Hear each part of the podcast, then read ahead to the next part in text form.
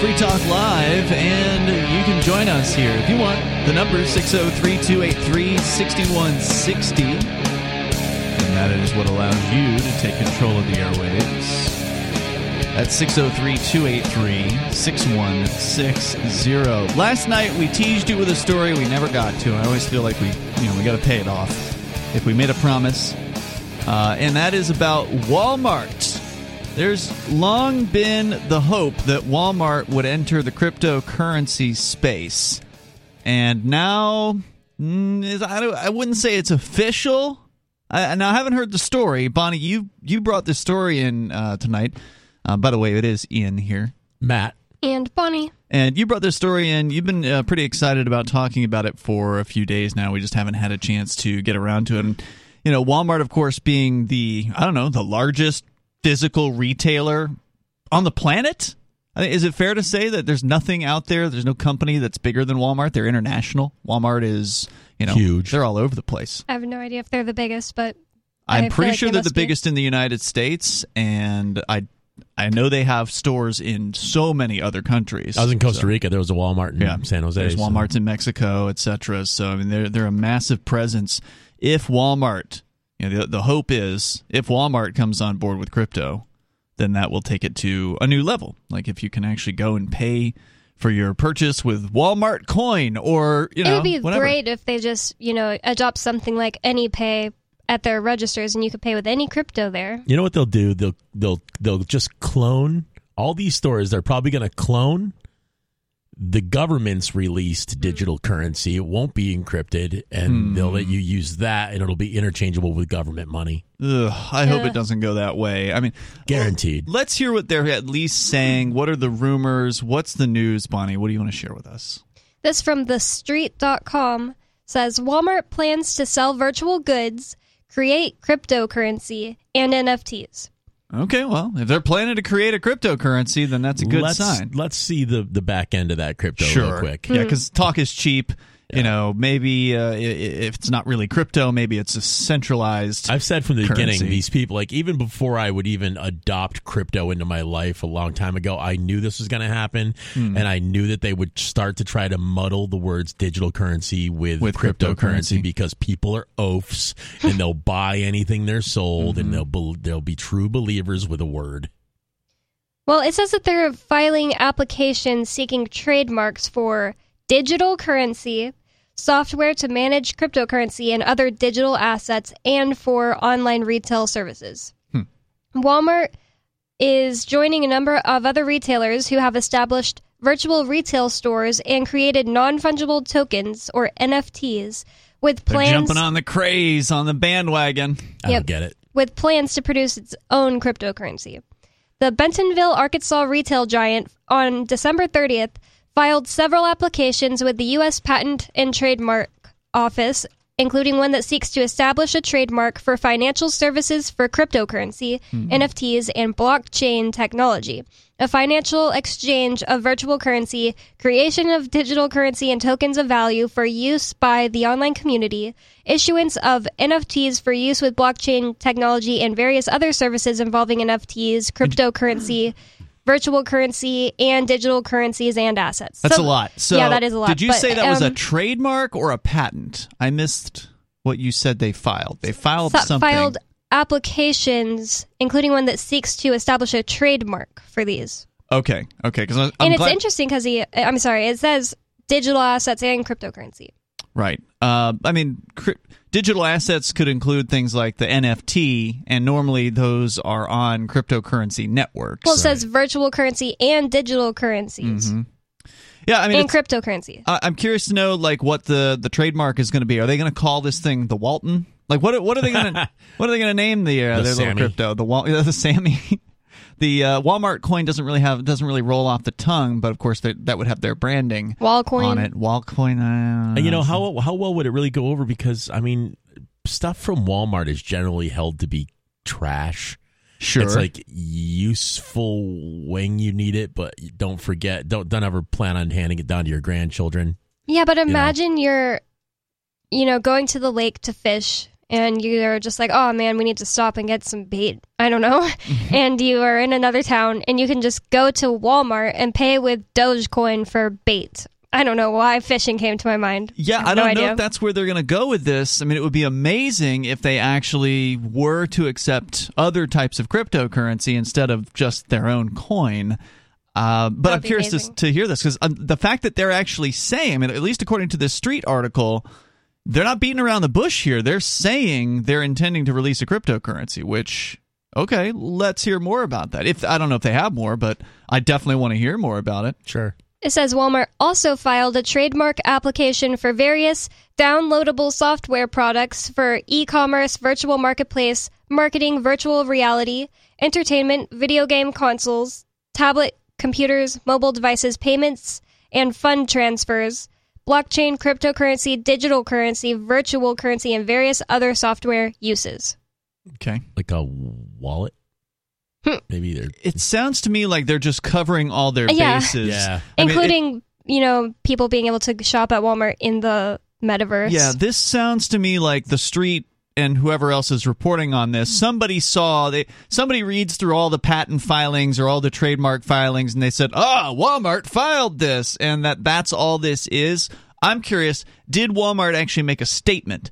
Is there any kind of official "we're gonna do this" from Walmart, or are they just saying, oh, well, Walmart filed some things with the government? It looks like it's just that they filed things. Yeah, that may or may not necessarily mean something is imminent. It may mean they're just exploring these ideas, and or it could just die before it. Parking some IP in case they decide to do something. That's what it sounds like to me. I think that we might be reading a little bit too far into, or the Street in this case might be jumping to some conclusions here. The last paragraph, it says the retailer seeks a trademark for a virtual retail store for all products, including electronics, blah blah blah, all products, and Walmart verse all products that it sells in its brick and mortar stores. Mm-hmm. It listed every department in Walmart, but yeah, I mean it's interesting.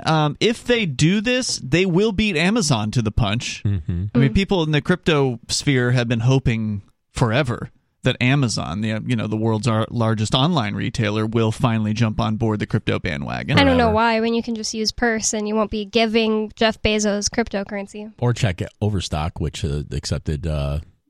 They were the first billion-dollar company to accept Bitcoin, and we know that their CEO or former CEO is a dyed-in-the-wool libertarian. He is anarchist. Yeah, he's been to Porkfest, Porcupine Freedom Festival, and he was awesome. He's so cool. Wow. What a great guy. Bo Davis did bong hits with the guy. Did he at Porkfest? That's fantastic. Once upon a time, yeah.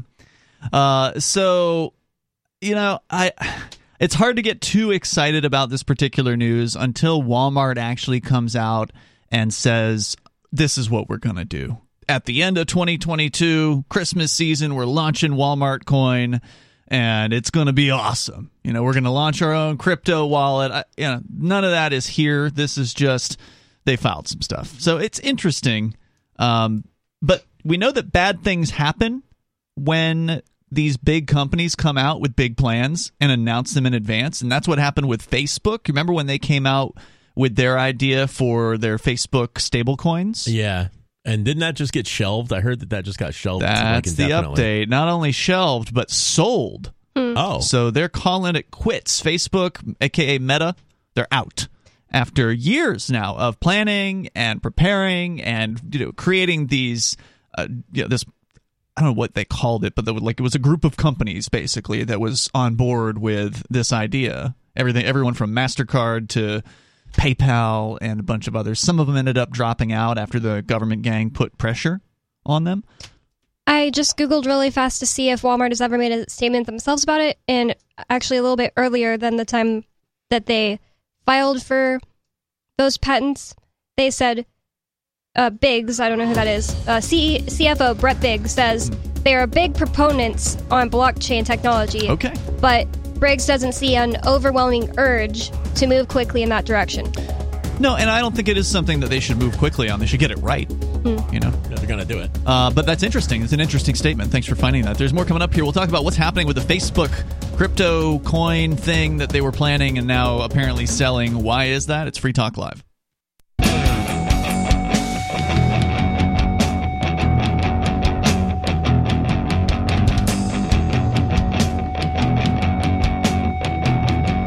It is Free Talk Live. Phones are open.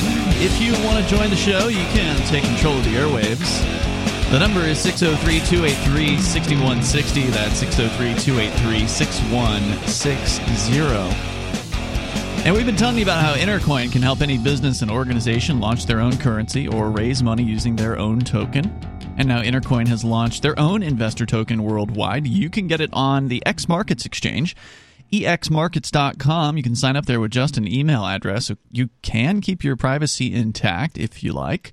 You don't need to go through the KYC process, as they call it, the Know Your Customer.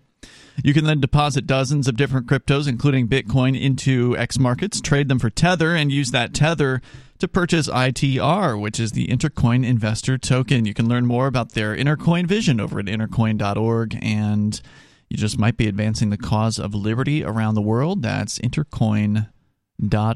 As we continue here, Ian, Matt, and Bonnie in the studio, we're talking about some of these corporate crypto quote-unquote projects that I'm optimistic about. Walmart, because, you know, they definitely have it together as far as retail is concerned. They understand money. They are interested. Walmart has, for a long time, been interested in providing financial services to their customers, and the system has tried to stop them, basically. And we reported on this, I don't know, a decade ago or something like that, that Walmart wants to be a bank, but they're basically, the bankers are saying, don't let them. Because if you think about it, the bankers are making a ton of money off of Walmart, right? Because who issues credit cards? Banks. Mm-hmm. And who makes money off of every credit card sale? Visa, MasterCard, and the banks. And Walmart would like to be the credit card issuer. Walmart would like to be the account holders for all of their customers. Why wouldn't they? You know, and they have never been able to do it. Like, they're allowed to do certain things with money. They can be a money transmitter. They can send money from, you know, one Walmart to another Walmart. They can send, you know, MoneyGrams there or whatever. You can go and order a money order and walk away with a money order from a Walmart. So they do offer some. They do some check cashing services as well. So they do offer a lot of financial services that target the poor. You know, they target the unbanked in a lot of cases. But they've never been allowed to open up Walmart Bank.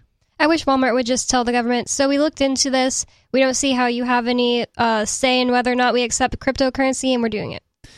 That's what I hope that they would do. I mean, of course, they are a corporation, and that's generally not how corporations do things. So I hope that they don't get all caught up like Facebook did with their Diem cryptocurrency. It was formerly known as Libra. The story here from TheVerge.com. We've been following this since the news broke, I don't know, 3 years ago or whatever it was now. It's been a few years since it first broke that Facebook was going to release their own coin. Doesn't seem like that long ago. And initially, their plan was that it was, I don't know if they mentioned this in here, but it was going to be, yeah, they do mention it. It was going to be a basket token. So it wasn't going to be like just a standard stable coin. For listeners that aren't familiar, we talk a lot about Bitcoin and cryptocurrencies in general, and within the category of cryptocurrencies, there's something called a stable coin, which is a digital token backed by something. So you can back it by an ounce of gold, but they're more commonly backed by $1 or Korean won or, you know, Japanese yen or whatever it is. So that's what a typical stablecoin is. When Facebook announced their Libra thing that they were going to do, they said, we're going to make this a basket of currencies, meaning it would somehow be tied to the price of a basket of normal, like, government monies. So the dollar and the euro, and they'd throw all this stuff into a basket, and then somehow it would be, there'd be a price. I don't know if it'd be like an average. Does something like that already exist? That's crazy. I'm not sure. I'm not like a financial expert. To my knowledge, that doesn't exist in the crypto sphere, but it might. I mean, it just might be obscure, right? Like, there's a bunch of things in crypto that we don't know about because there's literally thousands of cryptocurrencies out there. So it'd be impossible for one person to be aware of all that. Well, now apparently the whole project that Facebook had announced is coming to an end. The Diem Association, set up by Facebook to manage the digital token, is exploring a sale of its assets after meeting resistance by regulators who oppose the initiative. according to a new report by Bloomberg. Of course, this was their major mistake, was to announce this thing in advance, was to, you know, take the wraps off of it, and it gave the government all the opportunity they needed to swoop in, target Facebook and all the other companies that were backing this project, and do everything they could to stop it. It's just gobsmacking. You think about an institution the size of Facebook or the size of Walmart, it's just gobsmacking the power of banking. What do you mean by that? Like, they just have massive power. If the bankers tell the government to do something, they automatically do it. They basically are the government and have been for a long time, since at least 1913, right? So, and probably several different times before that with various attempts. Andrew Jackson's, was it Andrew Jackson? He was a central banker, wasn't he? Yeah, I think that is Andrew Jackson you're talking about, that tried to get rid of the central banks. Then he flipped. Yeah, he flipped. His dying words were, "I killed the bank." And he died with several bullets in him. If I'm wrong, I could be wrong. I believe it was Andrew Jackson. His dying words were, "I killed the bank." Yeah, it definitely was Andrew Jackson that said that, because Mark named his son Jackson after him only for that reason. Oh, is that right? Yeah. Well, only if it had stayed dead. Unfortunately, the bank is back. Yeah. And it's, but you're speculating here, suggesting that the bankers, the Federal Reserve, or the government goons in D.C. were acting at the behest of the bankers to try to stop this thing. Sure. That's what you're saying. And you're probably right. I mean, that's the same reason they went after Walmart coin, or not Walmart coin, but the Walmart bank idea. Yep.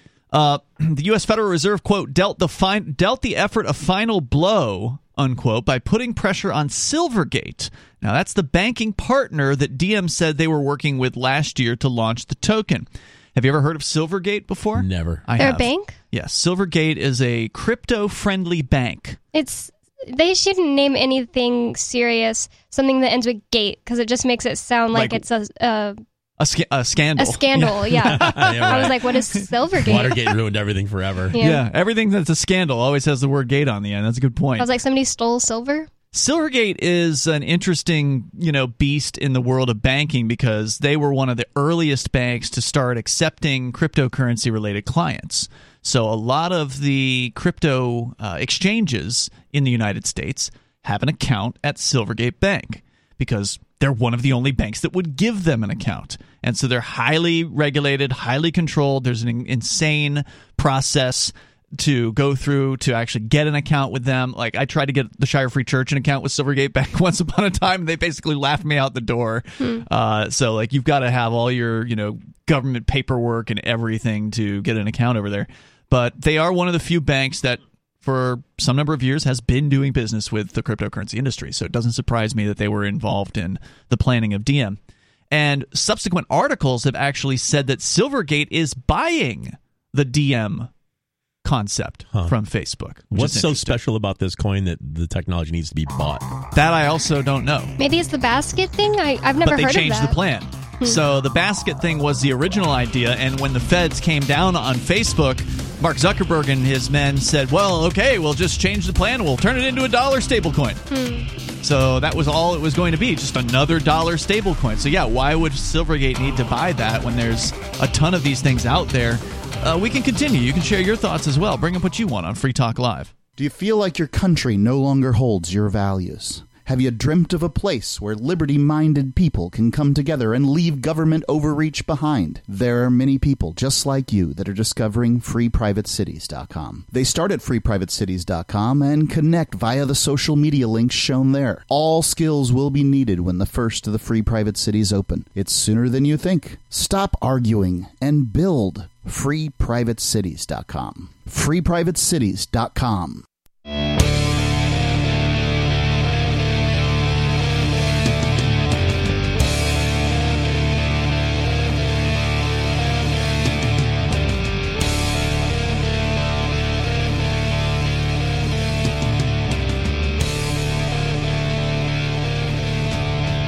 Is Free Talk Live. Phones open if you want to join the show. We're talking about the, can we call it a failed attempt, I think at this point, by Facebook to create its own quote-unquote cryptocurrency that they're now giving up on. Yeah. They're now selling it. Yeah, that's, I think you can call it a fail if you're going to sell the thing. I don't know. I'd say they succeeded by selling it. I mean, I don't think it's worth anything. And the The fact they got $1 for it sounds like a pure win to me. No, I just meant they failed because they listened to the regulators and didn't come out with a cryptocurrency. I bet they'd make more money if they came out with a cryptocurrency and said, forget y'all, to the regulators. I think they would, but that is not how corporations tend to work. And they would have, the smartest thing they could have done would have been to make this thing under wraps, keep it quiet, and then just dump it out there. And then just release it. And then there would be very little that the state could do about it. And that's one of the reasons why crypto has been so successful, is they never had to ask permission. Right. Satoshi Nakamoto didn't go, the creator of Bitcoin, whoever he or she is, they never went to some board of directors or some lawyer or some government office and said, can I do this?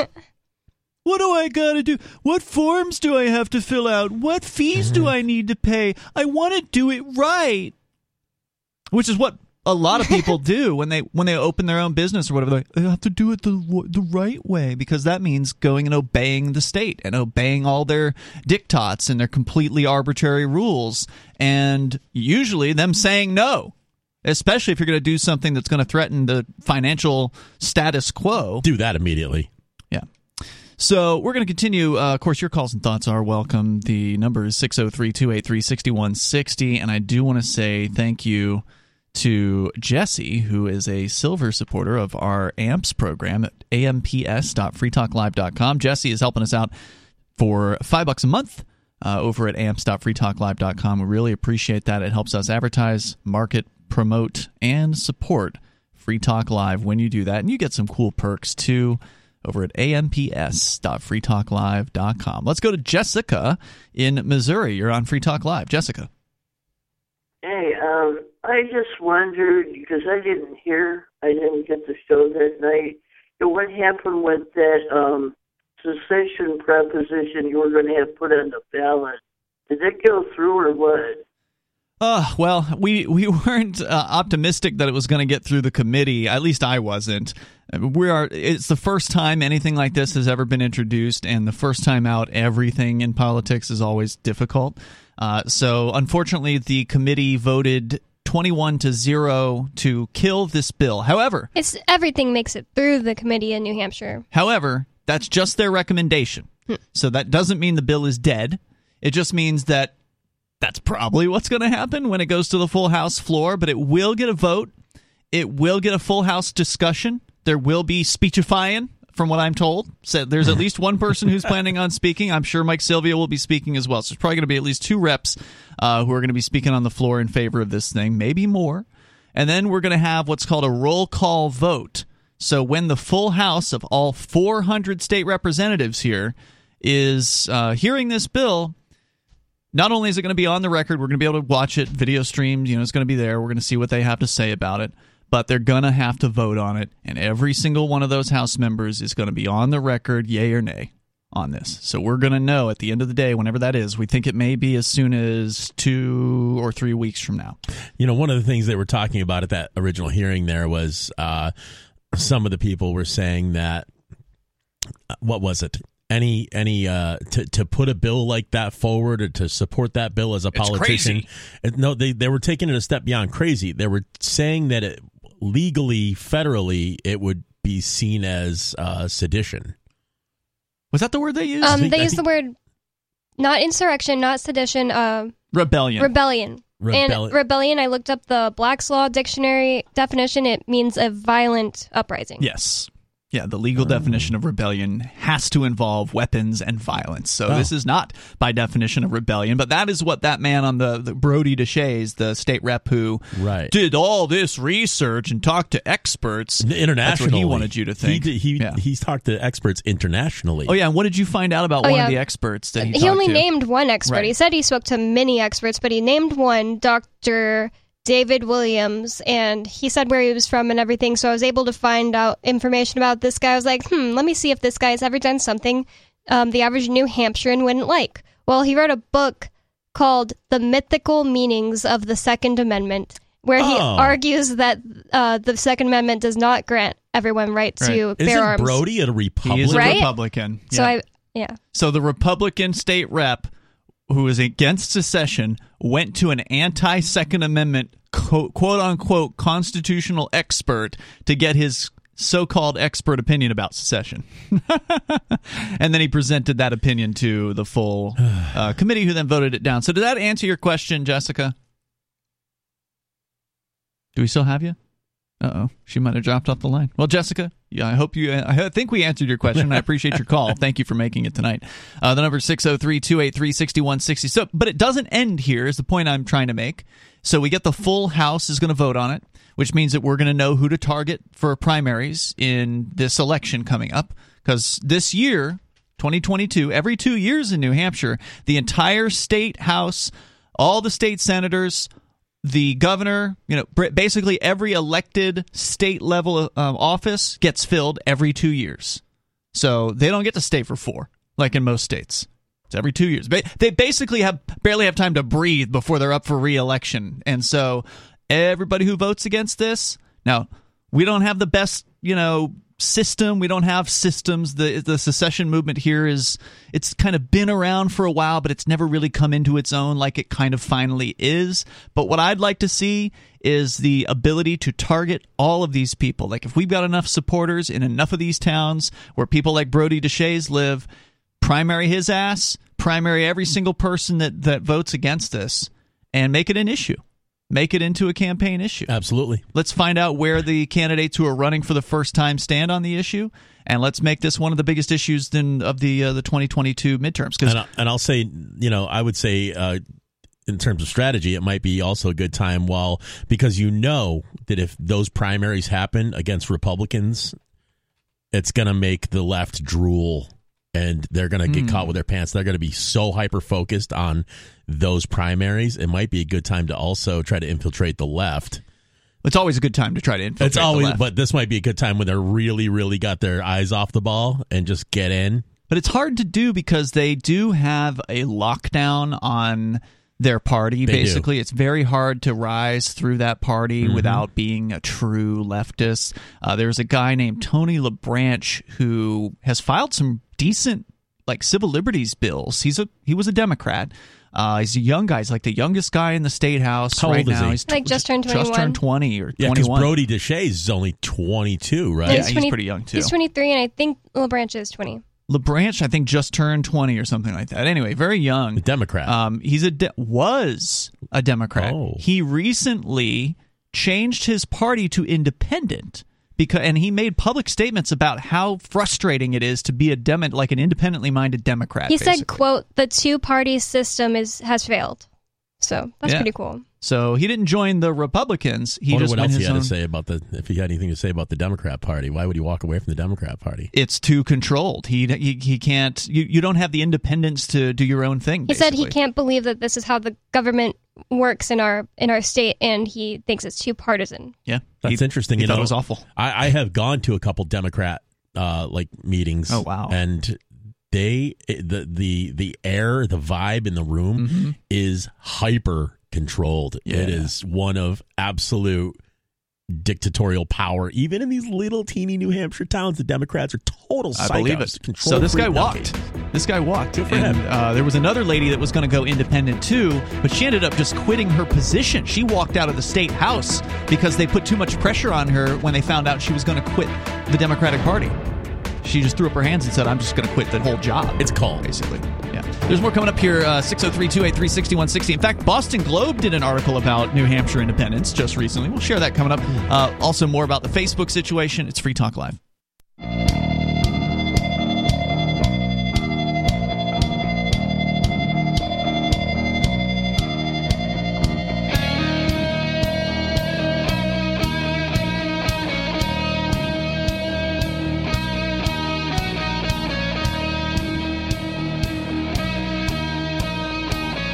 It's Free Talk Live. The phones are open if you want to join us here. The number is 603-283-6160. Whether you want to comment on independence or the ridiculous Facebook Diem, as it ended up being called, which actually ended up not coming out. This was their so-called cryptocurrency, which we'll never really probably get to find out whether it actually was a crypto or not because it's dead. essentially. According to TheVerge.com, the Federal Reserve, quote, dealt the effort a final blow, unquote, by putting pressure on Silvergate Bank. This is the bank that Facebook and the others in this consortium were teaming up with. And apparently Silvergate's going to end up buying the project from Facebook. And you were skeptical, Matt, as to what that even, like, why would somebody buy a defunct, non-launched cryptocurrency project that when they could just spin up a copy of Tether or whatever. Literally anything. So it just doesn't make any sense. But nonetheless, we'll continue with that story. Your calls and thoughts are also welcome. 603-283-6160. And don't forget, you can join us online over at freetalklive.com. We do have a chat server, and there are people in there basically day and night, around the clock, at chat.freetalklive.com. It is what they call a matrix server. It's open source. It is self-hosted. That means we're hosting this thing. Cannot be shut down by some external large big tech corporation or whatever. And so you actually have some freedoms there. In fact, you have the freedom to create your own chat room if you want to. You can. There's already dozens there that have been created by other listeners, a few of them created by the show. And if those aren't good enough, you want something new, just create your own. You can invite people to it. It can be private. It can be public. It can be encrypted or not. It's up to you how to run it. Head over to chat.freetalklive.com and you can get the step-by-step instructions on how to join it. So just a little bit more about this story from TheVerge.com. Apparently, the Federal Reserve told Silvergate, something that made them not want to participate in this project. But yet somehow Silvergate is buying it now. It's very confusing. According to The Verge, he says, I've also heard from someone involved, the Fed threatened Silvergate, putting the launch on ice. A Diem Association spokesperson, Michael Crittenden, told The Verge that Bloomberg's story contains some factual errors, but declined to comment further. I guess Bloomberg broke the news about this. Well, we know that the IMF threatened El Salvador recently, so they're not above threatening people to get their way in cryptocurrency. For all the naysayers of cryptocurrency out there who think that the government is actually the ones behind crypto, ridiculous. You got to look at how many threats they throw at every. If they were in control of crypto, they wouldn't have to threaten anybody with anything. No. In fact, they would want people to adopt it, right? Yeah, they're definitely not in control of cryptocurrency. I mean, it's quite clear.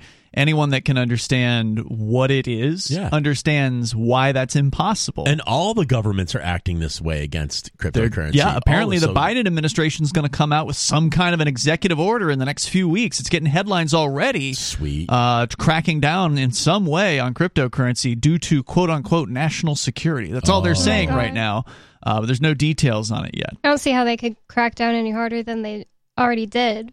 Well, they may have some new other tricks up their sleeve. We'll see. But if Diem is indeed selling its assets, that may be an indication that the cryptocurrency cannot find a way forward. Originally, Libra, which was what they had called it before they changed it to Diem, was meant to be a digital token backed by a basket of currencies from around the world. But regulators quickly halted that idea. So a simplified design was created, pegging a rebranded Diem token to the U.S. dollar. But apparently that wasn't good enough either. There have been other recent signs that Diem may not see the light of day. Facebook, which now calls itself Meta, recently launched a digital wallet that it originally had built for Diem with a different stablecoin from Paxos instead. So they completely shifted gears, and they said, we're not going to do this ourselves. We'll just go on board with an already existing stablecoin. So they did release something? Yeah, apparently Facebook has its own digital wallet now, and you can, I guess, send payments with it. Not me. I'm not on Facebook, so I have no way of verifying that. That's a hard pass. David Marcus, the executive who originally proposed Libra and led the digital wallet project from Meta, left the company late last year after most of the founding team behind the project jumped ship. So there you go. It's over. The Libra thing is done for. Diem is dead. Whether Silvergate will revive it with whatever assets it's being sold from Facebook remains to be seen. And you know what? Who really cares? I think them changing the name from Libra to Diem is kind of telling. It's like how Google just was like, let's take out "Don't be evil" from our motto. They were like, let's take out a word that means freedom from this. Does Libra mean freedom? Means free, right? I guess it's got that root, right? Liberty, Libra. Okay. Yeah. Well, they're not free, and they proved it. And so I just, the reason we followed this isn't because it's an exciting stablecoin. It's because it's Facebook, right? Like Facebook is such a big company. Them coming out with a stablecoin, regardless of what you think of it, is worthy of talking about. And I don't really think stablecoins are ever exciting. You don't think they are? No. Yeah, I used to be completely confused by why they exist, but then I figured it out. I finally understood it after a few years. It's been probably a few years since I finally got it. Stablecoins that aren't run by mega corporations like Facebook, the ones that are out there on the internet, stablecoins allow cryptocurrency users to sell. Let's say you got Bitcoin, and let's say you think the price of Bitcoin is going to go down. And you sell your Bitcoin, and you turn it into a stable coin. And so then you've taken whatever amount of Bitcoin. Let's say you had a tenth of a Bitcoin, right? So let's say it was $50,000. So you just took $5,000 out of the, you turn your Bitcoin into 5,000 stable coins, which are equivalent to roughly $5,000. And then you were correct. Bitcoin is going down, and it goes all the way down to $30,000. And then you could take that $5,000 that you took out of the Bitcoin as stable coins and then buy more Bitcoin at a lower price point with the stable coins, all without ever actually touching the dollar. Nice. And so that's kind of the brilliance of the stable coin. Yes, we know dollars suck. We know that they're awful. We know that they're backed by nothing. We know all of this. But that doesn't mean they don't have a use in the world of cryptocurrency. And so, again, you can't really, in my opinion, I don't play this game where I try to predict what the price of these things are going to do. I have no idea. I don't know. I don't see how anyone can know what the price of, Bitcoin is going to do from one moment to the next. But some people, they play those games. And how is the price of a stable coin established? Well, that's an excellent question. To keep it simple, the standard way of doing it is you back it by $1. So there's a company out there called Tether. There's another one called Circle and Coinbase. And those two companies have formed an alliance to create USDC. So those are the number one and the number two stable coins out there right now. If you look at the top 10 coins in the world on coinmarketcap.com, you'll see Tether. I think it's number 3 or something like that. I don't have the list in front of me at the moment, but it's big. And then you'll see USDC is a couple down from Tether. Also very, very big. Between the two of them, there's over $100 billion in stablecoins that they've issued. So they literally, supposedly, have in a bank account somewhere, or more than one bank account in more than one part of the world, or where, I don't know what their strategy is, but they actually have dollars backing these things that they've issued online up. Does that make sense? Yeah. Now, the big question with Tether is, do they really have it? And there have been a lot of people over years who have asked that question, and Tether has never really proven very clearly that they actually have what they say that they have. So there's a big question mark when it comes to the actual supply of what is backing Tether. How many would they need? I think they've got 78 billion right now. I'll have to check on that for you, Bonnie. Tether currently has a market cap of over $78 billion. So they would need that amount of dollars, roughly. Now, they have said they have other dollar, quote-unquote dollar equivalents, which can be treasury bonds and things like that. But essentially, they are supposed to have that amount of money in a bank. USDC, which is called USD Coin, has $49 billion. So they have done audits, apparently, because Coinbase is behind that one, and they, of course, are as regulated as they can possibly be. By the book. Yeah. But then things get interesting when you get into the decentralized stablecoins, because the government likes the government doesn't like stablecoins at all, but they can at least touch Tether and USDC. They can go to their offices, and they can raid them, and they can, steal their bank accounts and things like that. They have an address. There are other stablecoins like DAI, D-A-I, and the newer one called UST, which is based on the Terra network, that don't have any dollars backing them.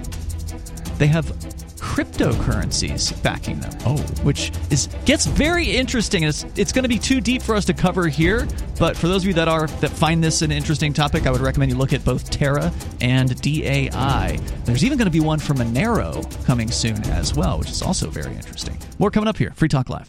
Free Talk Live's video archives have been on Library for years. Library is an uncensorable, decentralized, blockchain-based media sharing protocol, and we're big fans of it here on Free Talk Live. In 2020, Library launched Odyssey, a video sharing website to compete with YouTube, and it's really taking off, now with over 1 million channels, many of whom are disaffected YouTube creators. During YouTube's crackdown for not towing the government line on COVID, the Free Talk Live YouTube channel started receiving strikes and could be completely taken down at any moment. Thankfully, Odyssey started offering live streaming, so we're now streaming live every night and posting our video archives permanently to Odyssey. You can watch live or anytime on our Odyssey channel by visiting video.freetalklive.com. If you want to go all in, download the desktop app at lbry.com, and then every video archive you watch, you'll help seed and keep it online forever. At minimum, we ask you visit video.freetalklive.com and follow us on Odyssey today. video.freetalklive.com.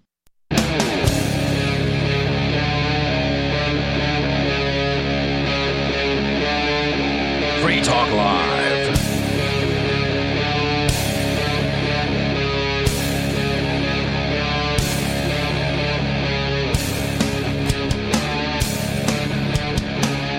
It's Free Talk Live. You can bring up whatever you want right here. The number 603-283-6160. That's 603-283-6160. Coming up, we're going to get into a story, Matt, that you wanted to talk about tonight. The ATF up to no good, as usual. I mean, they don't ever actually do anything good. I've never heard any story about how the ATF actually helped somebody. They saved the day. They never did that. No. And we're going to get into it. Your calls are also welcome. Plus, somebody called earlier about the New Hampshire secession movement. That actually just hit the mainstream media, and it could blow up. It hit Boston Globe. And we've got that story for you, too, just to see what their perspective was on it all. That's on the way. But what's going on with the ATF, Matt? So on the Mr. Guns and Gear channel, it's a pretty big gun channel on YouTube. Yeah. Somebody inside the ATF apparently sent him an inner office memo that went around the ATF just yesterday morning. And basically what the letter says is that they're going to confiscate a whole bunch of what are called they're basically they're semi-auto triggers for AR-15s, except they're a forced reset trigger. So the definition of semi-automatic is any gun that fires one round every time you pull the trigger. So these triggers, when you pull the trigger, part of the recoil effect of the gun forces the trigger back forward, and so you just hold your finger back on the trigger, and it'll bump. They don't like that. But it's like a bump trigger. It sounds like almost. It's like a bump stock, but in a bump trigger. Yeah. But you just hold your finger down on it, and it will sear will catch and release, just like a semi-auto. But for all intents and purposes, you're holding your finger on it down the whole time. And the problem with a bump stock is they're not really accurate. No. What is a bump stock? A bump stock was a device that, if you were to shoulder the weapon normally and then pull forward against the hand grip, the gun's recoil would pop, and kind of give you a fully automatic type of action. But it just sprays everywhere. Yeah, it's not. And they were kind of toy-like. None of them were really well made. I would never want to walk onto a battlefield with one. It's probably going to break. It's not. It was never something that should be taken seriously. It's a range toy. So this bump trigger thing is like a fix for that? Kinda, yeah. Takes it to a new level. Now, is this a new concept, or has this been around for decades? This is a fairly new concept here. Wow. These are a new idea. They're a few years old, but there's a couple companies that make them. Though I think the one that invented it's called Rare Breed. There's a couple. The one called Rare Breed is the one I've known for the longest. And what's the name of it exactly? What kind of trigger? Oh, I can't think. It's basically I call it a forced reset trigger. Okay. I don't know what they're calling it, or what Rare Breed even calls it. They're really expensive. I would never front. It's $500 or something like that. $400 or $500 per for a piece of metal for trigger. Yeah. So There's got to be somebody in China that's cranking those things out for you know, a tenth of the cost. I'm thinking customs would catch those pretty fast. You know? There was a that's not a trigger; it's jewelry. Yeah, what are you talking about? There was a device that you could get on Wish.com, which very, very closely resembled a full auto switch for a Glock, and they were selling them as something else like a cleaning aid for your gun or something.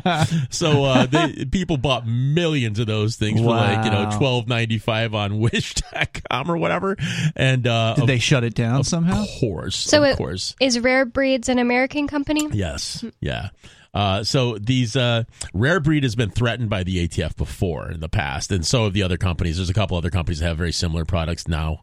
Any company that makes it possible for an individual to make their own decisions about their own firearms that could possibly be offensive to the government will be targeted. Yeah, the thing is, Rare Breed faced them down and said, "Get out of my face. That's not. We're not going to deal with you. We follow the law here." They're well named. Then they truly are a rare breed. I mean, because most companies will completely cave. Yeah, when being approached by the state. They always do. But so why did this YouTuber? Is the YouTuber part of Rare Breed? No, the YouTuber is just a very highly watched gun channel, and someone from inside the ATF has sent him an interoffice memo that went around yesterday morning.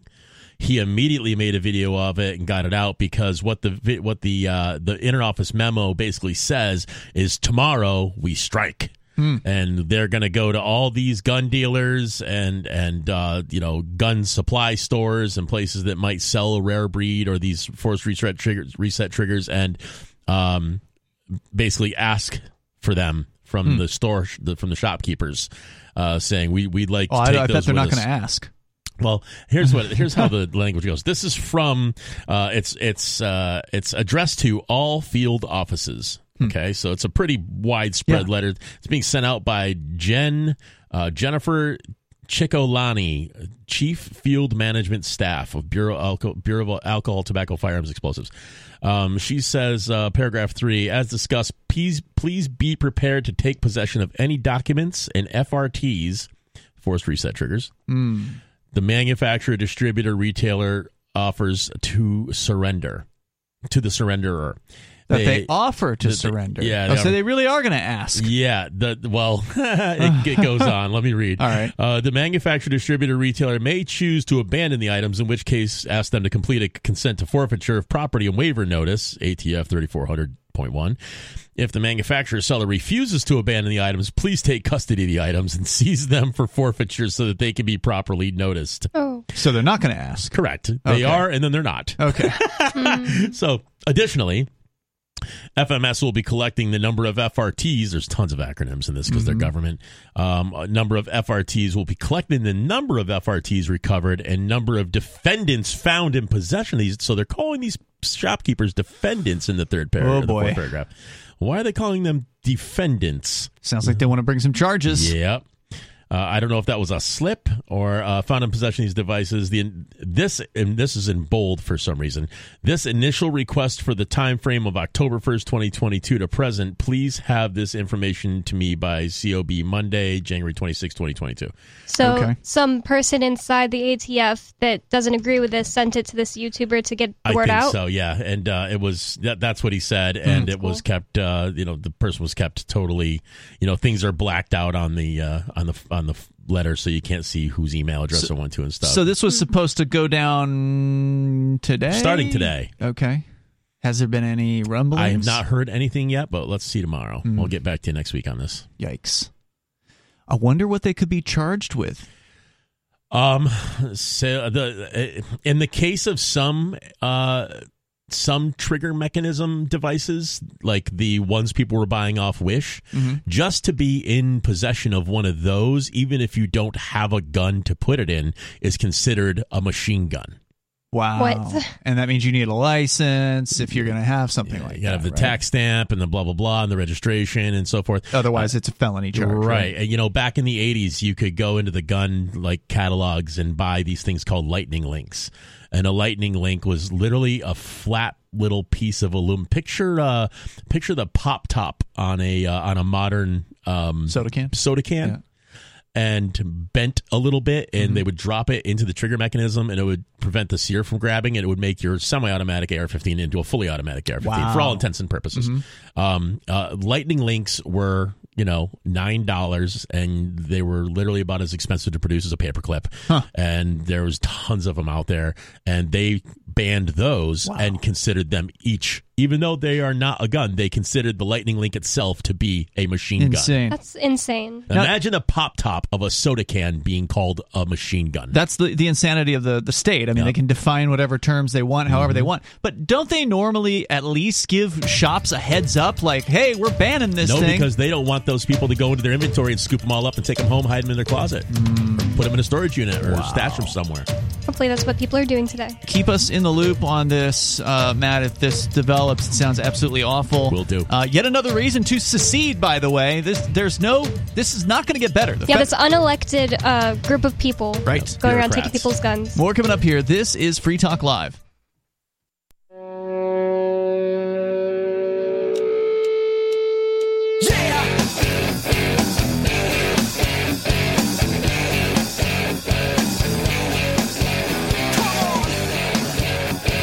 It is Free Talk Live. You can join us. The number is 603-283-6160. That's 603-283-6160. And bring up whatever's on your mind. We got lots to talk about here tonight, including the latest on New Hampshire independence. We had a lady call in earlier in the show about it. Matt, you were just discussing this the latest insanity from the ATF, where a memo has been leaked, hopefully with enough time to get to gun store owners who might be stocking a particular item, which was called a forced reset trigger. Forced reset trigger, and hopefully get them out of their store, remove them from their inventory, because the ATF is planning to come around and not only snatch it from them, but possibly charge them criminally for having them. You know, what's funny is that the ATF, you know, I was talking about Lightning Links, too. You know, the Lightning Links were a thing in the 80s, and some of those were grandfathered in, you know, like you could register them as a machine gun. The ATF, if you had a Lightning Link, we're going to give you amnesty, and you can register it with us, and we'll give you a tax stamp for it. And nowadays, a Lightning Link can be like $20,000. I want you to picture the pop top from a soda can. That'll be $20,000. Okay, there's stupid little block of metal that drops down into the trigger mechanism of an AR-15. Well, can you 3D print them now, or they have to be metal? Well, you can. You don't even need to go that far. Yes, to answer your question. Oh, they have to be metal. But no. Wait, yes, you can 3D print them, or yes, they have to be metal. If you have a plastic that you can 3D print, it'll put up with a little bit of warmth. You're fine. You can 3D print them. If you 3D print them and you get caught, you will be charged with possession of a machine gun. So don't do it. And also, another thing you should not do is just bend up a piece of coat hanger and drop it down in there in a specific way. And it'll do the exact same job, so you don't want to get caught with that either. Yeah, and don't ever do these things. You should never search the internet on how to do that. Lightning Link. Again, another reason to say goodbye, because the federal government gang is not concerned with your right to bear arms. They're not concerned with your rights at all. Well, they weren't even legally elected, so they are not concerned with anything. What do you mean they weren't legally elected? They were just appointed. The ATF? Oh, you mean the ATF? Yeah. They're just employees. They're just cops. They get hired. They're just bureaucrats. They're not concerned with the Constitution or whatever. I don't know if you talked about Cody Wilson's latest, but... No, what's he up to? Cody Wilson, the founder of the Ghost Gunner, the Ghost Gun printer, basically. No, it's not technically a printer. It puts together the pieces machine. It makes it easier to build your own gun from the 80% lower. Yeah, basically. 80% lower. So now he's throwing another monkey wrench into the works. And it's going to be capable of doing 100% lowers. What is that? So what is a 100% lower rate? You drop in a block of metal and walk away. Okay, hold on. So you're going to have to explain this a little bit further. I knew that an 80% lower was basically the bottom part of a gun that is kind of like the handle, and then you put some other pieces on top of it, so basically. So hold on. Let me explain a little further to my understanding. Correct me where I'm wrong. The 80% lower, you can sell without a license in most states, right? Like you can just, it's just a hunk of metal, basically. And so it's not a gun, quote unquote.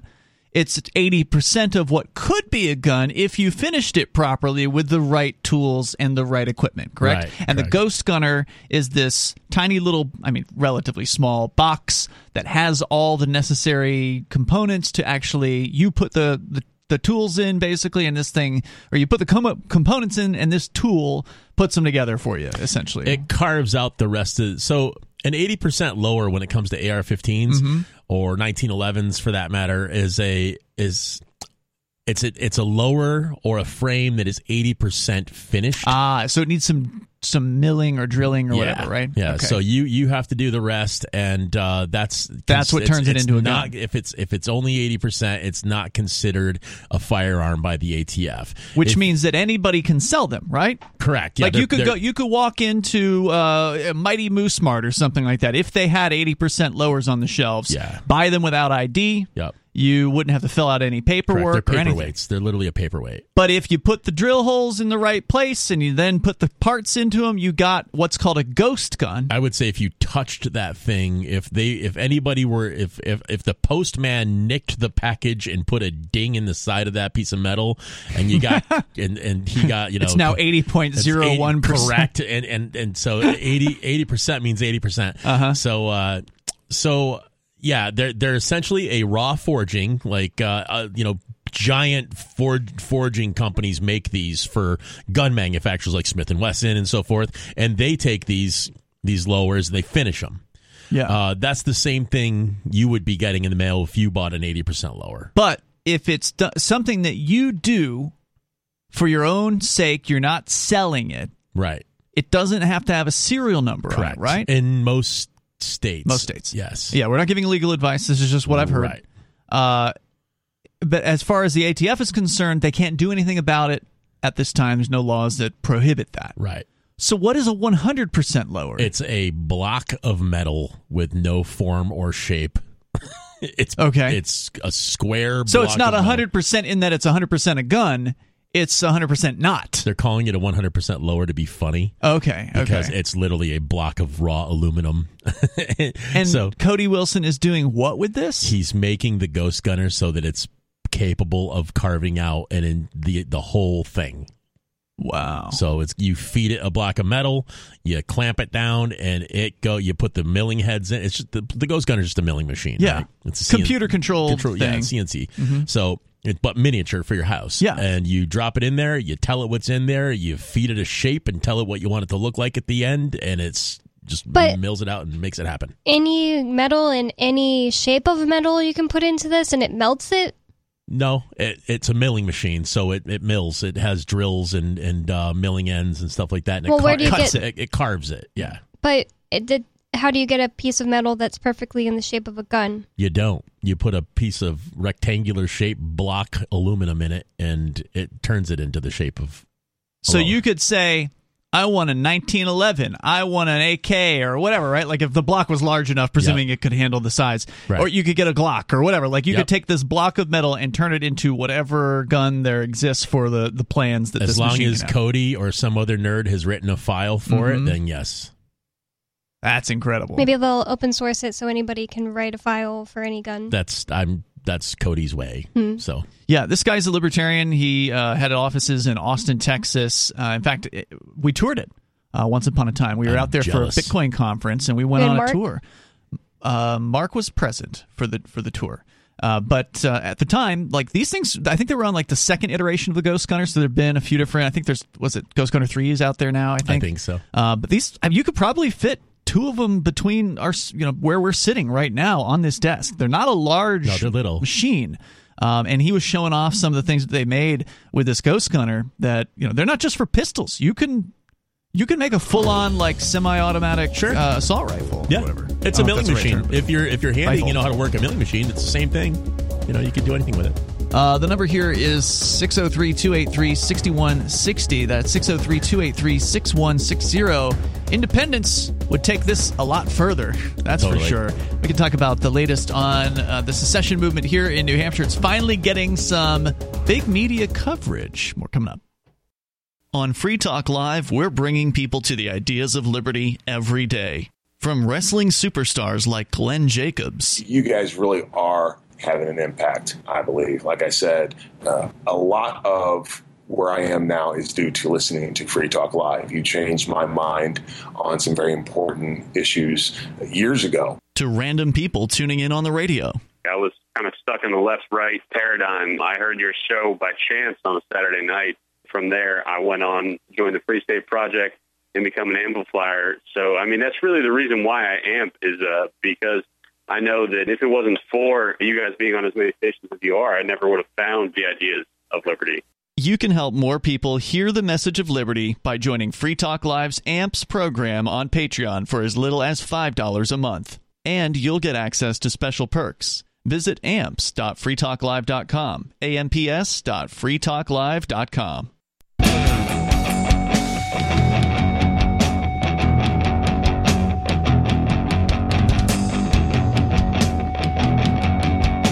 Free Talk Live. Phones are open if you want to join the show. You can bring up whatever you want. The number is 603-283-6160. That's 603-283-6160.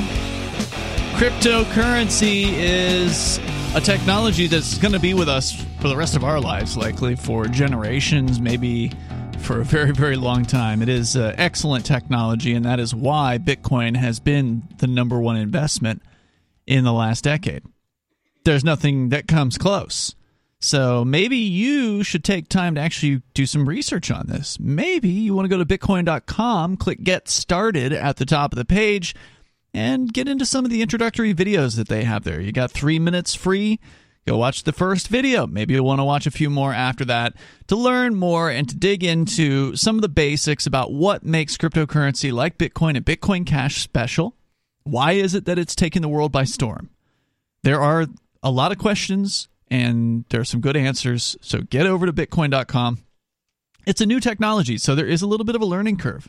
You know, you ought to learn something about this before you just jump right in. Yeah, and it's not really that hard. No. It's really easy. I'm an idiot, and I can do it. There's some new ideas, and it does take a moment, but there's some really nice videos that make it easy, that make it simple to learn about decentralization, blockchains. What are these things? Get over to bitcoin.com, click Get Started, and you can learn more there. Also, if you're not new to crypto and you want to get the latest news headlines, they've got them every day over at news.bitcoin.com. They do great reporting there at news.bitcoin.com.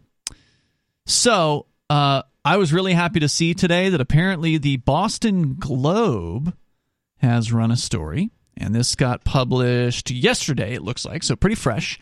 Boston Globe, which is, you know, major mainstream media publication out of Boston. This is the first time that I have seen any kind of mainstream media publications outside of New Hampshire covering New Hampshire independence.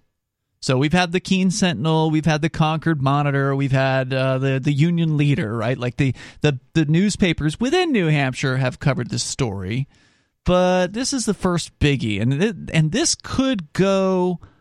I'm not going to predict it's going to go viral, but it could get picked up by other news organizations. It got picked up by MSN, right? MSN, yeah. They took the exact same story and just kind of put their header on it and put it out there. So that could happen where the actual exact same story gets picked up, but also media is like a monkey see, monkey do kind of business. If somebody's reporting on something that's a big, you know, sounds like it could be a hot story, others will jump on the story and they'll do their own story. They won't just copy and paste this story. They'll go, like the AP might be calling up for an interview for the sponsors of the independence bill. So we don't know. Why are you excited about it since it's the most like biased, worst reporting of the independence bill thus far? It's like it has to be the most biased against it.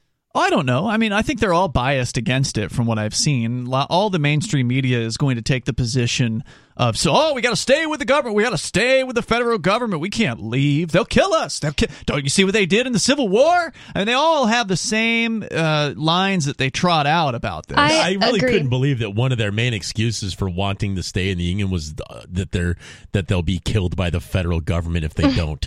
Yeah. Why are you shocked by that? Brody Deshaies said that it was settled in the Civil War. That's because it is a mainstream belief that secession is impossible. I agree that it is a good thing, even though it's really bad coverage, like coverage trying to make independence movement look bad. Mm-hmm. I agree that it's a good thing because I think a lot of people now have their own personal filter in their head where they see the mainstream news saying something. When the mainstream media goes heavily against something, they're like, oh, the mainstream media sucks, so I don't have to agree with this automatically. I don't think it really matters what they say anymore. People know that they're garbage. They're critical of it, yeah, for sure. So here's the number one reason why I think this is a good article. They linked to the testimony. And I'm not just saying that because it's on the Free Keen channel, but it is on the Free Keen channel, the one that they linked to. They could have linked to the government's version of the testimony, but they didn't. So the testimony that we all attended, by the way, this was a week. Was it just a week ago now? 2 yeah, weeks? I guess so. The 20th? Yeah, a week ago. Yeah, so 1 week ago. So, yeah, 1 week ago tonight, I think, we were all at the State House, the legislative office building, in a packed room where it was standing room only, almost too many people to where they would have had to have taken us into Reps Hall, which would seat 400. But we probably had like close to 100, maybe 80 or so people were in this room. And so really good turnout. We're there watching this hearing, and I don't know, 24 people maybe testified in front of this committee. There were a few state reps, and the only people who testified against the bill to allow the people of New Hampshire to vote on whether or not to leave the United States, the only people who were against it was one dude in the testimony phase and then a few state reps. And that was it. Everybody else was for it. And so there's 3 hours of this testimony. I got video of it. But there's also cameras mounted permanently in that room now, thanks to COVID. So one of the actual nice things that happened due to COVID was that the State House is now wired for audio and video. So there are now independent, or not independent, but state-provided streams over YouTube of every committee hearing. Oh, so that's cool. So yeah, if you want to watch a committee hearing, but you don't really want to go to Concord to sit there for it, you just watch it on video, presuming their streams are working. And I don't presume that their streams are going to work. So that's why I brought my own camera in, right, and I got my own footage of it and put it up on the Free Keen channel over on Odyssey, which you can get to over at video.freekeen.com. Within the first paragraph, they linked to that video. Here's a story from Boston Globe, Shannon Larson reporting a long shot proposal. Oh, here's the title. This is crazy. New Hampshire separatists call for state to secede from union. A long-shot proposal by a group of separatists to make New Hampshire its own independent nation was likely killed in committee at the end of last week, following a packed public hearing that consisted of approximately 3 hours of testimony. And again, that links to my video over at Free Keen, which is great. That's great. The measure would seek to change the state constitution to say that New Hampshire, quote, peaceably declares independence from the United States and immediately proceeds as a sovereign nation. The horror. This is crazy. Representative Brody Deshaies, a Republican, during a roll call vote on the bill Friday said, quote, I think it deserves a resounding no. I think Governor Sununu says it quite well. When you hear crazy knocking at the door, you slam it shut. Oh, this is crazy. This is unconstitutional. I was wondering, did Sununu say that about independence, or did Sununu just say that and he's quoting it? I think it's some other statement about it. I don't think, to my knowledge, Sununu has made any comment on secession. If he has, I would think someone would have given us a heads up about that. But he said further, this is a violation of our oath. And Bonnie, you wrote a really detailed piece and published it over at freekeen.com and I think libertyblock.com as well. Yes, the libertyblock.com, where you took Brody Deshaies, this very same state rep, you dug deep into his statements and you did a lot of research. It's very, very well written. Very lengthy, and you really got into what he had to say about this. Yes, the only thing he used to back up his claim that it would be against their oaths, or, well, not really that it would be against their oaths, but he said that it would get you the federal government would kick you out of your office and possibly go after you for rebellion. Mm-hmm. Or not you, but the state reps, if they voted yes on this. The only thing he tried to use to back that up was Amendment 14, Section 3 of the U.S. Constitution. And I looked it up, and it is really, really convoluted. Me and Ian at first were kind of arguing over what we thought it meant. And then what I decided what I thought it meant, and then I looked up other people's interpretations, and I appear to be right. Basically, what it means is you can't get elected into office if you have ever gone to war against the U.S. Federal government already. Or given aid or comfort to the nation's enemies. Yeah, so that has nothing to do with somebody voting yes or no on putting a constitutional amendment on the ballot properly, like the Correct. Exact proper legal procedure is being used. I don't understand how he thinks that Amendment 14, Section 3 of the U.S. Constitution has anything to do with people doing that today. It didn't make any sense. Some constitutional expert told him so. I don't know if he thinks anything. Well, the constitutional expert obviously can't read because he doesn't believe the Second Amendment gives people the right to bear arms. Well, it protects the right. People have rights, and the Constitution's supposed to acknowledge it. It doesn't give rights. There's more coming up. 603-283-6160. If you want to weigh in, you can join us here, whether it's about independence or whatever's on your mind. Free Talk Live.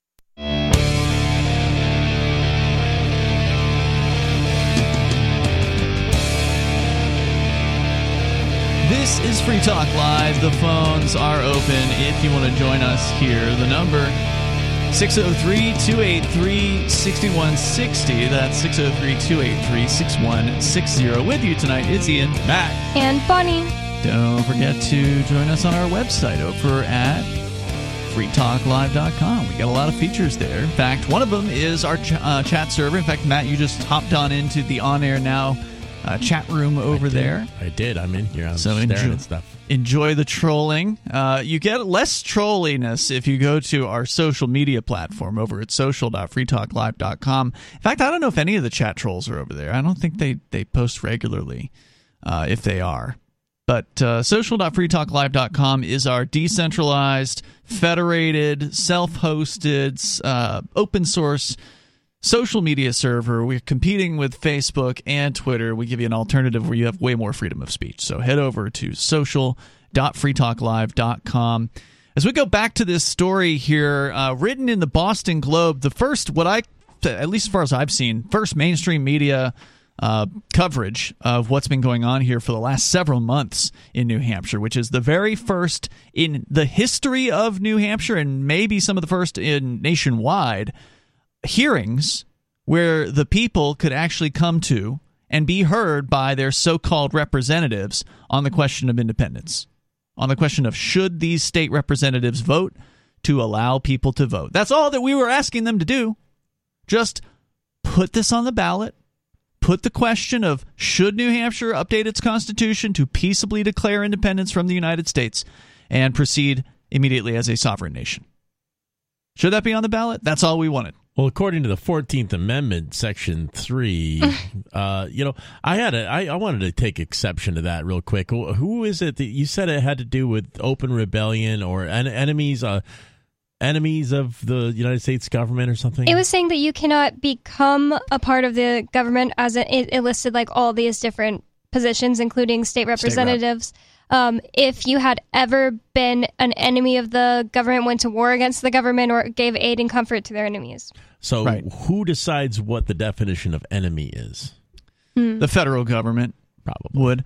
But in this case, it doesn't apply because these people are already reps. Right. She's talking about people running for office. You are not allowed to run for office in the United States if they can say or show that you helped out the Taliban. Or that you helped out, Saddam Hussein or the communist Russians or somebody in the past, right? Or if you're involved with it right now, you cannot be running for office. So this isn't about kicking people out of office who are assisting with a peaceful secession measure, right? Who aren't even voting on the question of secession. They're not even going that far. Right. We're just saying put this on the ballot. And let people decide. Correct. He made this convoluted argument that you're engaging in a constitutional process every step along the way, he says, by voting to ought to pass in that committee.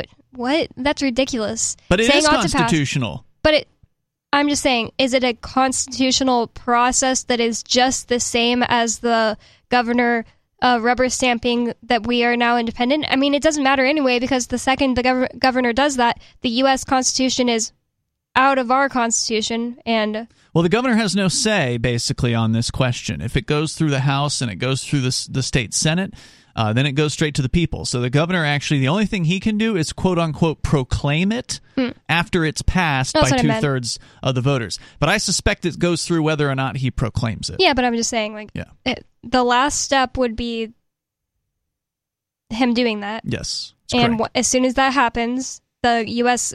Federal Constitution has nothing to do with us anymore. It's just null and void. So how would we be, you know, breaking a law or breaking a, you know, going against something that doesn't apply to us anymore at that moment? Well, there's nothing in the Constitution that prohibits this. Nope. And it seems like Chris Sununu would want to be all over this, because then he could be president. He would be. Of New Hampshire. If he won in November. Yeah, and that's what the position used to be. That's a bigger deal than governor. That's what the position used to be called, by the way, before New Hampshire joined the United States. Because remember, New Hampshire was an independent nation prior to joining the United States. True. And it was president. They updated the Constitution after joining the United States to change it from president to governor. Did not know that. Yeah, so that would go back to the way it was. And actually, that's all we're asking here is let's go back to the way, you know, it used to be, where New Hampshire was already independent. But the reason why he wouldn't want to do that is because he is currying favor with the federal politicians. He wants them to send millions of dollars into the state. He wants to personally join them as a U.S. senator. He's probably done things that we don't know about that basically makes him owned by them. I bet he can't do this if he wants. I bet you're right about that. And he wants to be the president. Of course. So he's got his eyes on the halls of power in D.C., and so he does not want New Hampshire to be independent because it's all about him. Anyway, in a unanimous vote, this is from the Boston Globe, the New Hampshire House Committee on State-Federal Relations and Veterans Affairs signaled they were against the bill, but the Senate committee will receive the measure as well, which that was something they mentioned at the executive conference that they had on this that I was not aware of, and I was surprised by it because I figured, well, if it doesn't pass the House, why would the Senate even pick up this bill? Why would that be even necessary? It's obviously not going to go through. But according to this story and according to what the head of the committee said, the Senate will hear this bill as well. There will be another public hearing, another day on which all of us can go and speak in front of us, likely much smaller here. Senate. Like the Senate, when they hear, there's only 24 senators. So the Senate committees are 5 people. So it'll likely be, we'll be talking to 5 people, and then they'll vote on it, too. So we'll see. I'm excited for that. Yeah. We get a second crack at it, basically. Yep. Deshaies, according to the story here, noted that the Senate will do that. Every bill in New Hampshire must receive a committee hearing by law, which is one of the reasons why New Hampshire is further along in this process than even Texas. You know, big Texas, everything's bigger. In Texas, well, they can't even get a bill to a hearing in Texas when it comes to independence. Yeah, because the government's bigger. That's right. The government is bigger, and it's harder to do things in it. And there's more people in the seats of power in Texas who can just crush a bill basically in the cradle before it even gets into a committee. So in New Hampshire, every bill, no matter how wacky, no matter how unsupported, as long as it's got one sponsor, it gets a public hearing. Maybe no one will show up to the public hearing, but it's going to have a hearing. And if you want to go speak on that bill, whatever it is, you can go and do it. I love this state. And that is a level of political accessibility that just doesn't exist in a lot of places. Now, I don't know if there are other states that have this. I'm going to presume that out of 50 states, someone else has that feature where every bill gets a hearing. But we have it, and that's why this thing got a hearing. And it could not be killed by the powers that be. Some supporters of the constitutional amendment crowded a legislative office building the day prior to push for the measure to move along in the lawmaking process and eventually be put before voters at the ballot box. In order for such an amendment to pass in the Granite State, it would first require the approval of 3/5 of state legislators and then 2/3 of the voters during the general election in November. But they don't want it to go to the voters. And what is it that they're so afraid of? Losing face. They're afraid of losing. Or having way more people vote for this than they want to believe. Yeah, they don't want it to be. They don't want this to make the news if they can avoid it. That's true. But Representative Mike Sylvia, the primary sponsor of the bill and the A-plus rated state rep, Liberty rep by the New Hampshire Liberty Alliance, has deployed racist stereotypes about undocumented immigrants to further the argument for secession. Now, that's the most untrue way that they've phrased that so far. He didn't deploy racist stereotypes. I don't think he did, no. No, he was saying that some people believe racist stereotypes, and because of that, they might be persuaded, those people who believe that may be persuaded to support independence because they believe that they'll be able to, you know, keep people out of the state of New Hampshire. And that isn't his opinion. That's not my opinion. That's not, I don't even think most of the people that support independence is And he even opinion. Said, this isn't my opinion, yep. But... So the way that they phrased that, that was the most messed up way that any media outlet has phrased that. Yeah, they're libeling him, basically, with that. That's just straight up not true about Mike Sylvia. They're making it sound like he insulted other races of people, and he said nothing of the sort. A Massachusetts citizen is not a race. He said he's also one of the article says he's also one of several lawmakers who signed a, quote, termination of the state, unquote, document that called Sununu a tyrant, declared New Hampshire's government illegitimate, and said the 2020 presidential election was void, according to the Monitor. I was there for that. I signed that document as well. It was pretty cool. Why was the 2020 presidential election void? It was a kind of a technicality argument. I don't remember all the details on it. Dan Richard, who's a constitutional scholar, was behind that. There's an article about it from early 2021 that I posted on Free Keen. It probably has more of that story. I think it might have been like January or February. It was definitely before the raid. So if you go back to freekeen.com, you can find out more about it. But more about the Boston Globe's coverage of New Hampshire independence. Hopefully, this will be the beginning of an explosion of news coverage. This is Free Talk Live.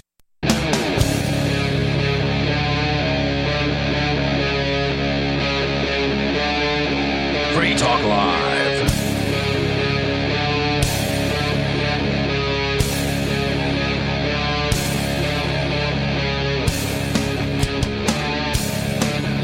It is Free Talk Live. We're kicking off the third hour of the program. Phones are open. If you want to join us here, the number is 603-283-6160. That's 603-283-6160. Talking about independence, and the news has finally gotten out. Hasn't gotten out too far yet, but it's finally made it to Boston.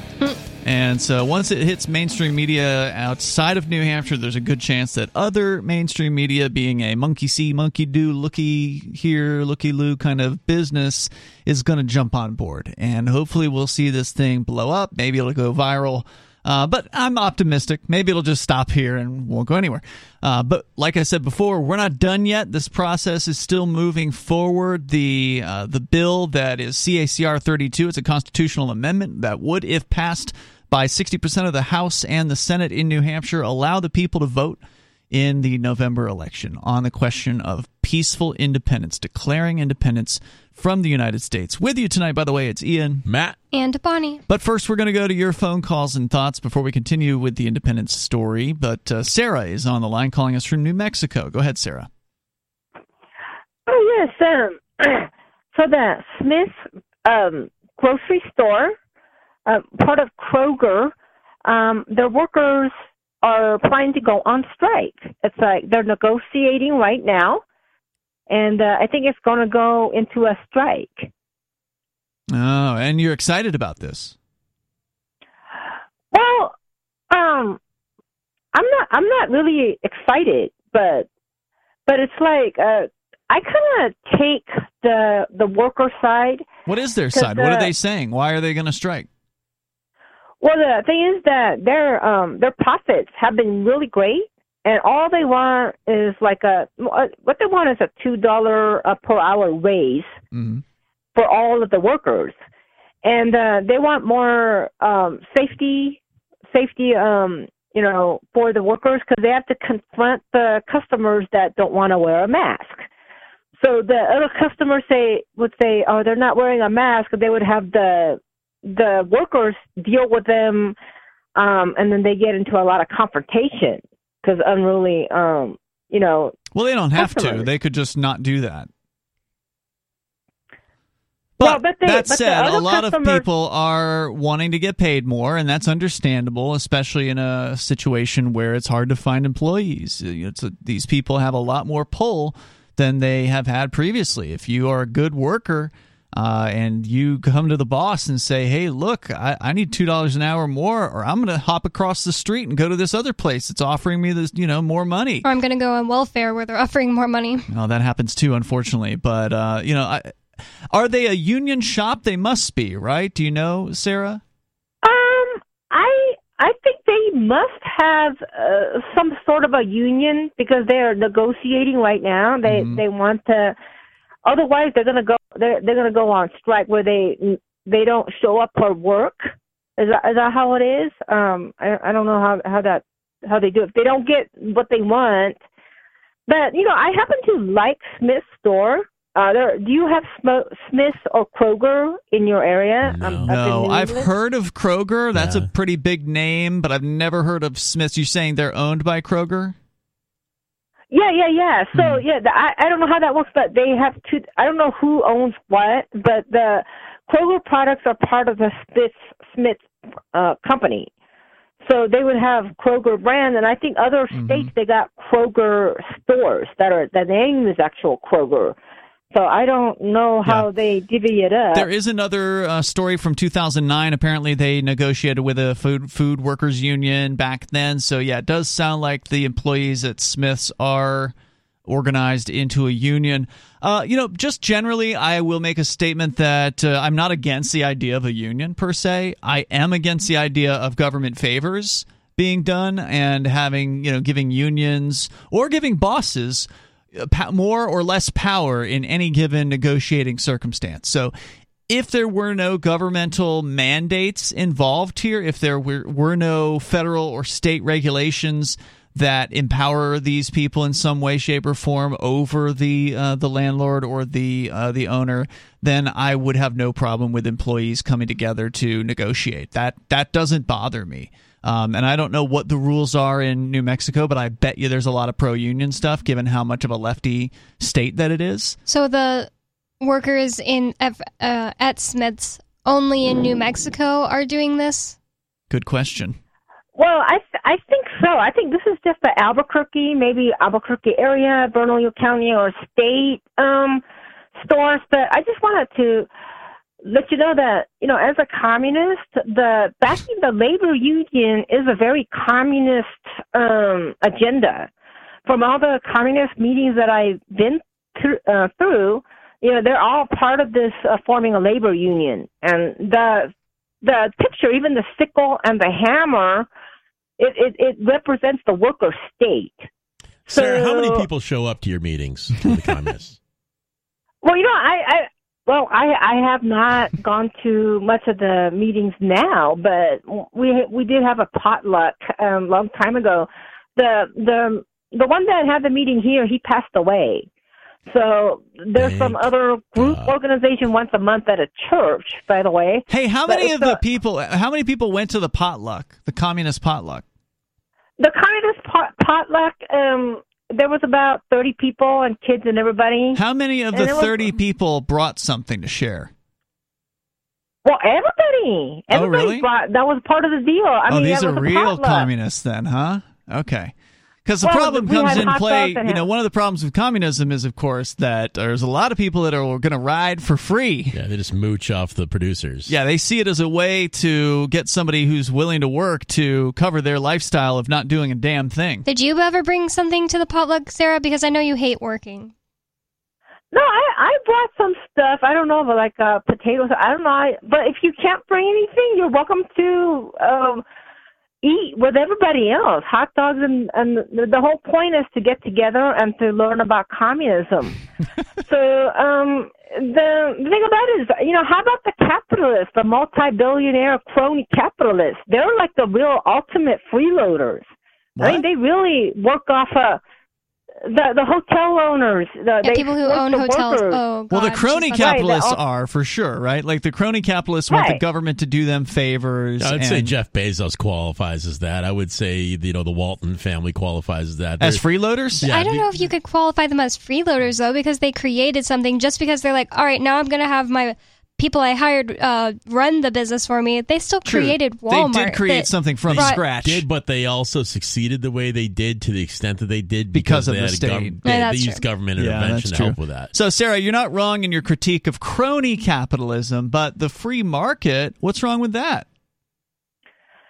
Well, I mean, you know, actually, technically, I do believe in a little bit of a mixed economy. I mean, I could go either way. If it's completely state-owned, there's no commercials, I could be fine with that. But if there's a mixed economy where you could own some property, you could own a house, you could own a business and amass some wealth, like I could even go with copay. If the hearing aids, you were to copay like $100 for a 3,000 hearing aids. So you're not a true communist. I could go for that. So Sarah, you're actually not a true communist. Then good for you. I agree. This is a step forward for her. Yeah, I'm happy to hear that you actually support people being able to make their own choices for themselves. You seem a little bit unsure. But you're moving in the right direction, and kudos, Sarah. Good for you on that. Because, you know, what's wrong with making your own choices for your own life? And why should anyone else have to be able to tell you what to do? I think Sarah should read How an Economy Grows and Why It Doesn't. Who wrote that? That was Irwin Schiff. Irwin Schiff. Check that one out, Sarah, and thank you for the call tonight. Appreciate it. So I do, by the way, have the story here about the Smiths, KRQE, out of New Mexico, reporting that workers want a deal by Saturday, or they say they will go on strike. Kroger is in negotiations with the United Food and Commercial Workers of New Mexico. So this would not affect any of the Smith's employees in whatever other states they happen to be. I know they have at least one store in Utah. I checked because, Bonnie, you're from there and you hadn't heard of them. So they're not very big. They rang a bell, and once I looked up the logo, I've definitely seen them. I just don't know if I've been in them. 603-283-6160. What do you want to weigh in on unions, organizing, voluntarily, without government interference? This is Free Talk Live.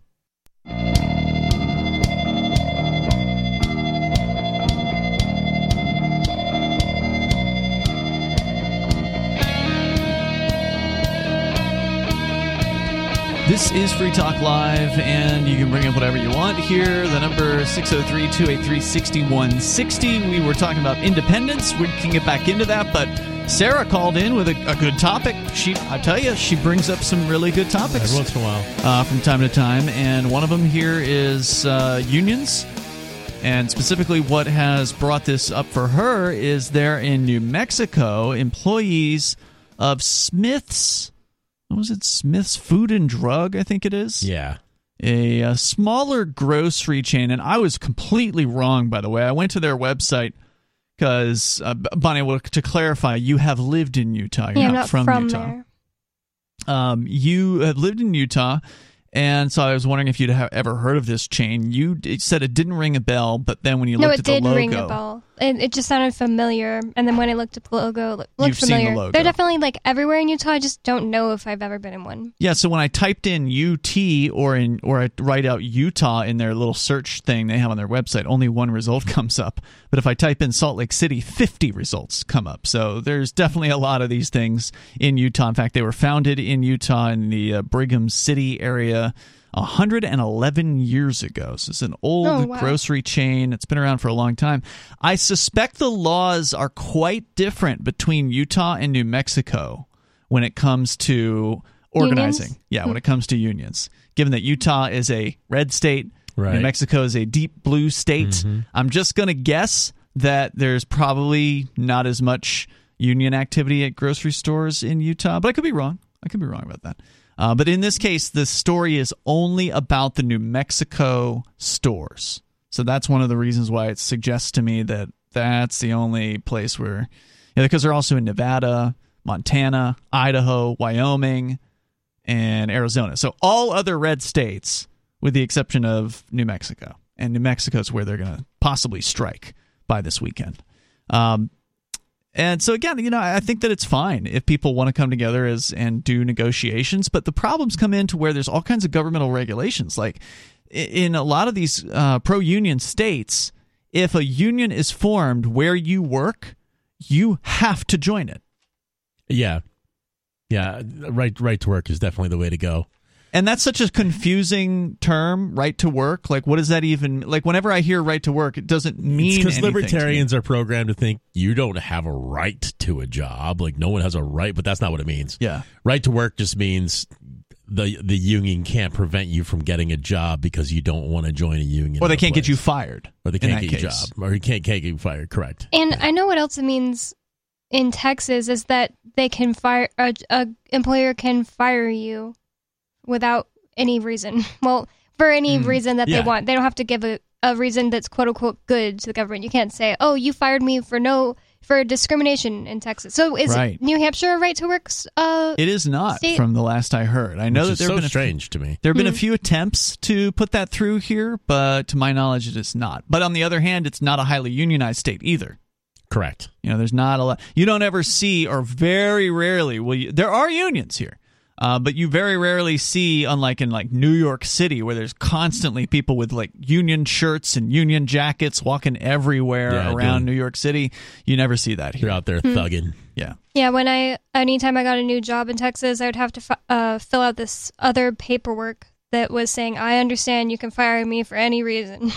And that's a good thing. And people should have the freedom to be able to fire someone for anything. In the same way, you have the right to quit your job for any reason, right? They shouldn't be able to force you to stay at your job. Right. Yeah. And you shouldn't be able to force your job to keep you because it's not your job. Yeah. You don't own it. Right. They can decide whether or not you get to come to work. And so, I'm of these sort of this two mindsets on this. Yeah, people should have the right to organize. But in these pro-union states, they get unfair treatment, they get unfair abilities, the people who don't want to be part of the union, they're forced into it, and that just sucks. Mm-hmm. Mm. And that means that if you're forced, whether you're forced to pay taxes to a government or you're forced to pay union dues to a union that you don't value, they're not representing you. They're quote-unquote, they want to believe they are. They act like they are. We represent all the food workers in, Albuquerque. You get one vote. Yeah, if you care, and if you can vote against all the leftists or whatever that are in this particular union. But if you want to be an independent worker and you're in this union shop, you're saddled with whatever they come up with. You cannot negotiate your own pay. You can't negotiate your own arrangement with the boss. You have to take whatever they dish out with this union. Yeah, every time this topic comes up, it makes me think of my friend. His name starts with an L if he's listening. I know he's a listener of Free Talk Live, and he's actually an amper, too. Nice, thanks. But he has been for a really long time, but he works in a giant factory in St. Paul, I think, or something like that, and northern Midwest. And it's a union shop, and he is forced to be a part of that union. And they make parts for jet engines. It's a huge forge that he works for. And he regularly was speaking out against unions, like, we shouldn't have this union. This union sucks, and, we'd be better off if we didn't have the union and stuff like that. And obviously, that ruffled a few feathers around the shop, but the word also went up the line to the bosses. Mm-hmm. And he was being fairly well shined upon by some of the executive types in the company who were kind of interested. Who's this union guy speaking out against unions? Interesting. And he kept his job. Yeah. Yeah, and the union didn't put cut off a horse's head and put it on his front stoop. No, or something like that? No, they didn't. And I guess he was one of the only people that could reliably do his job in a good way, with a good attitude. Yeah, with a good attitude, and they liked him and they just kind of tolerated them. The union has, limited. They can't tell you you're not allowed to say things. Okay, well, that's good to know. So, but they have their ways. Yeah, they do. They want to do something. They're kind of a mob. I mean, the thing I don't like about unions too, not only their political sway, is that they tend to be permanent, and they have a logo, and right. The people who are running the union are getting paid from the union. Yeah, and they have an interest in being permanent. Right. They don't want to lose their, I'm the president of the union job, which pays them, I don't know, $100,000 or whatever a year. Right. I think unions are things that should form, organically and on the spot when it's necessary. A walkout or a collective bargaining for higher wages can be done on the fly. Appoint somebody who's a good speaker and a good negotiator to go talk to the guys up on top and tell them, if you don't get this and that and work with us, we're gonna leave. Right. That's not hard. And then dissolve once it's done. And right now, I mean, there's no better time for collective bargaining to hit hard. Yeah. Because it's so bad in the working world, from what I understand. I don't work a job, thank goodness. But from people that, like Aria, who was working at a local pizza place or corporate franchise pizza place, she was saying she was trying to get fired. Like, she was a good worker. Like, she's not a bad worker. Right. But she doesn't want to work at this job anymore. But at the same time, she really didn't want to quit it either.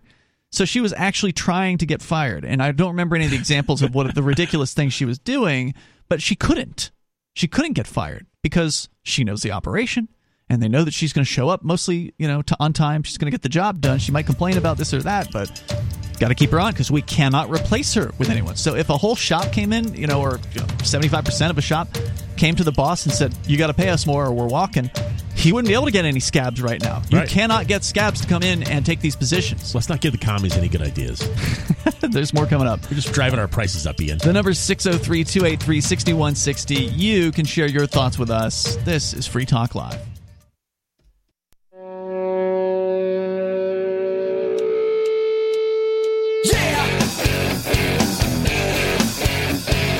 Free Talk Live, phones open if you want to join us. You can. You can bring up anything you want. The number is 603-283-6160. That's 603-283-6160. We're raising some money for Give Directly. They have given over $400 million to over 1 million people in extreme poverty over the last decade. What is extreme poverty? Imagine having to walk for miles just to get some water to drink. That's how poor we're talking about.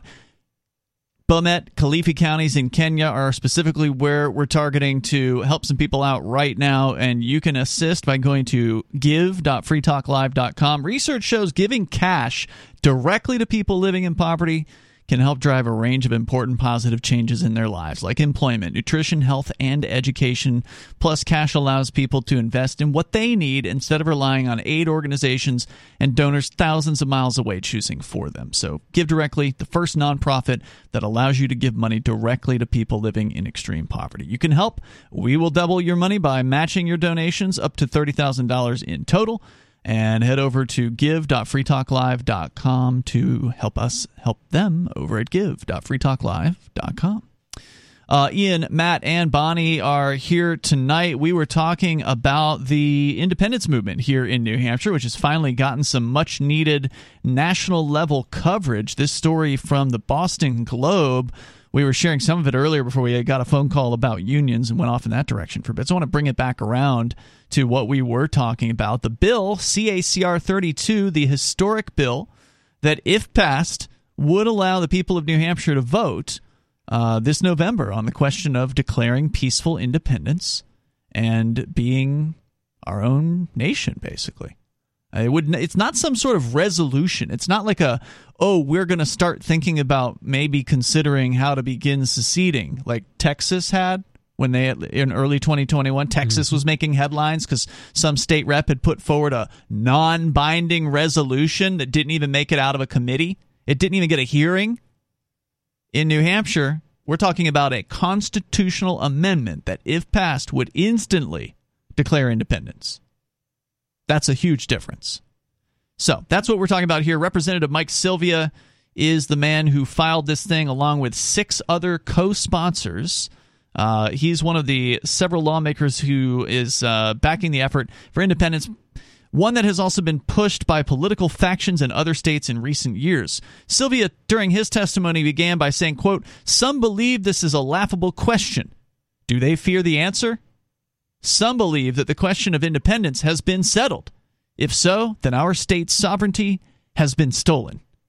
He continues saying, quote, "The people of our state reserve to themselves every power not expressly delegated, including the right to revolution." If you don't believe it, check the New Hampshire Constitution's Bill of Rights, Article 10 and Article 7. When was the last time in any other state you heard an elected rep saying anything like that? About revolution and secession? That's a New Hampshire it's only. It's very rare. Well, there was the guy in Texas. I think his name was Kyle Biederman in Texas. He is a state rep there. But again, he didn't even get his a hearing. We have to have hearings for every bill, and we packed that hearing to the max. And we'll do it again. And I hope that we will do it again. We were here, he says, Sylvia says, quote, "We're here today to head off any consideration of anything but the peaceful formation of a new government independent of rule from Washington, D.C., unquote. Now, New Hampshire Democrats have condemned the proposal as anti-American legislation. Which is crazy because don't they know their constituents? Like, young Democrats hate America right now. I mean, I do too.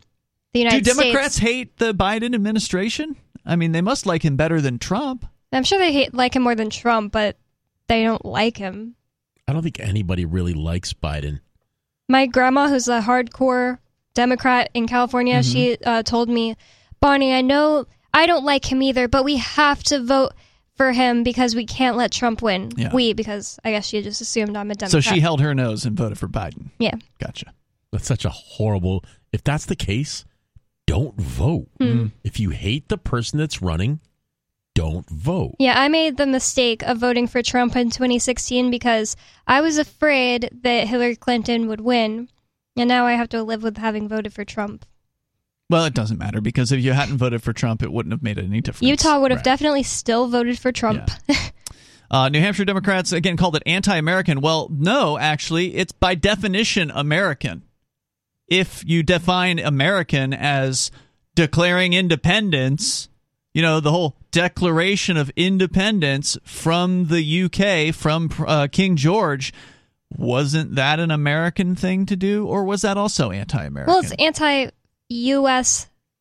government. Indeed. And it's supposed to be, and I'm proud to say it is. Well, it's anti-U.S. government in that we don't want to be involved anymore, but hey, y'all that want to have a U.S. government, have at it. Yeah, that's one thing Brody Deshaies got very wrong. He said that this bill would destroy the union. How would it destroy the union? The other 49 states would still be in a union. But it wouldn't be a nice round number anymore, Bonnie. They could let D.C. in. They could let D.C. in. They maybe make Puerto Rico a state. They don't want to come in. I know they don't. They keep voting and they say no. But this isn't the kind of thing they have to have a say in. They could just be forced. No, I think they have to vote for it. Do they? Yeah. There's like, they keep having the, what do they call, plebiscites or whatever, where the people of Puerto Rico can vote as to whether they want to continue as is, become a state. What the heck is a plebiscite? It has the word pleb in it. It's a weird term, but it basically means put it to a vote, from what I understand. Sounds like they're calling them the plebs. Or isn't it too. Maybe it's plebes? I don't know. But the interesting thing here is that the Democrats are trying to make this a partisan issue when the vote in the committee was 21-0. So every single Democrat and every single Republican on this committee voted to try to kill this bill. But yet the Democrats are calling the Republicans, accusing them of, quote, coddling and actively promoting extremist behavior, unquote, by allowing the measure to be filed. They can't not allow the measure to be filed. Well, what they're this comes back around to what we were talking about earlier about how controlled the Democratic Party was. That on the air? That was off the air. Were we off the air? I think we were off the air talking about that. There's a state rep who became an independent, and he was a Democrat, and he made statements about how controlling they are and how crazy it is. If you are planning to move to New Hampshire for the freedom migration and you have any leftism in your past, then you can speak that language. Yeah, you can talk their language. Keep it quiet that you moved for the Free State Project and you moved here, and just kind of wander your way into the Democrat meetings and see if you can get in on the Democrat side. We could really use some interlopers in the Democrat side. I agree, and I hope that there are people who have been doing that over the last decade, and that I think that's got to be happening. I wish that nobody would run as a Democrat. I know that people already know who he is now and everything, but I think he'd do great. He should totally do that. So they're, again, accusing the Republicans of coddling extremist behavior, according to a statement from the House Democratic leader, Rennie Cushing. Quote, NHGOP are so caught up in their disdain for America that they seem to think Granite Staters share their contempt for our country. The sponsors should be ashamed to dishonor our veterans, our country, and the Constitution we all took an oath to uphold. I guess I'm a Granite Stater and I have disdain for this country. There's a bunch of military veterans who are sick and tired of the U.S. government. And it's silly that they're acting like it's only Republicans that have disdain for the U.S. government. Right. When does that mean Democrats like putting kids from Mexico in cages? See, here's the thing. There was a study there was a study that was done last year, I think it was, and we brought it up on the air here on a couple of different occasions, where they asked the people of the United States, in every state, presumably, they asked them the question of, would you support your state seceding and joining a union of regional states? So it's not the same thing of what we're talking about. We're talking about New Hampshire saying goodbye and being its own country. They were saying, would you want to, like, if you were Massachusetts or Vermont, declare independence from the United States and then join a New England government? Just balkanize. Yeah. And I think it was like 30+% of Democrats said yeah. That's impressive. So, in fact, up here, there were more Democrats than Republicans that said yes. But they have a problem with us just doing it on a solo mission. Well, I think he would be against anyone proposing secession just because that's the thing to be against if you're in the state. But there's more coming up here. You can share your thoughts. And if we get the chance, we'll talk about Neil Young and what's been going on with him and Spotify, him deplatforming himself. 603-283-6160. You can join us. This is Free Talk Live.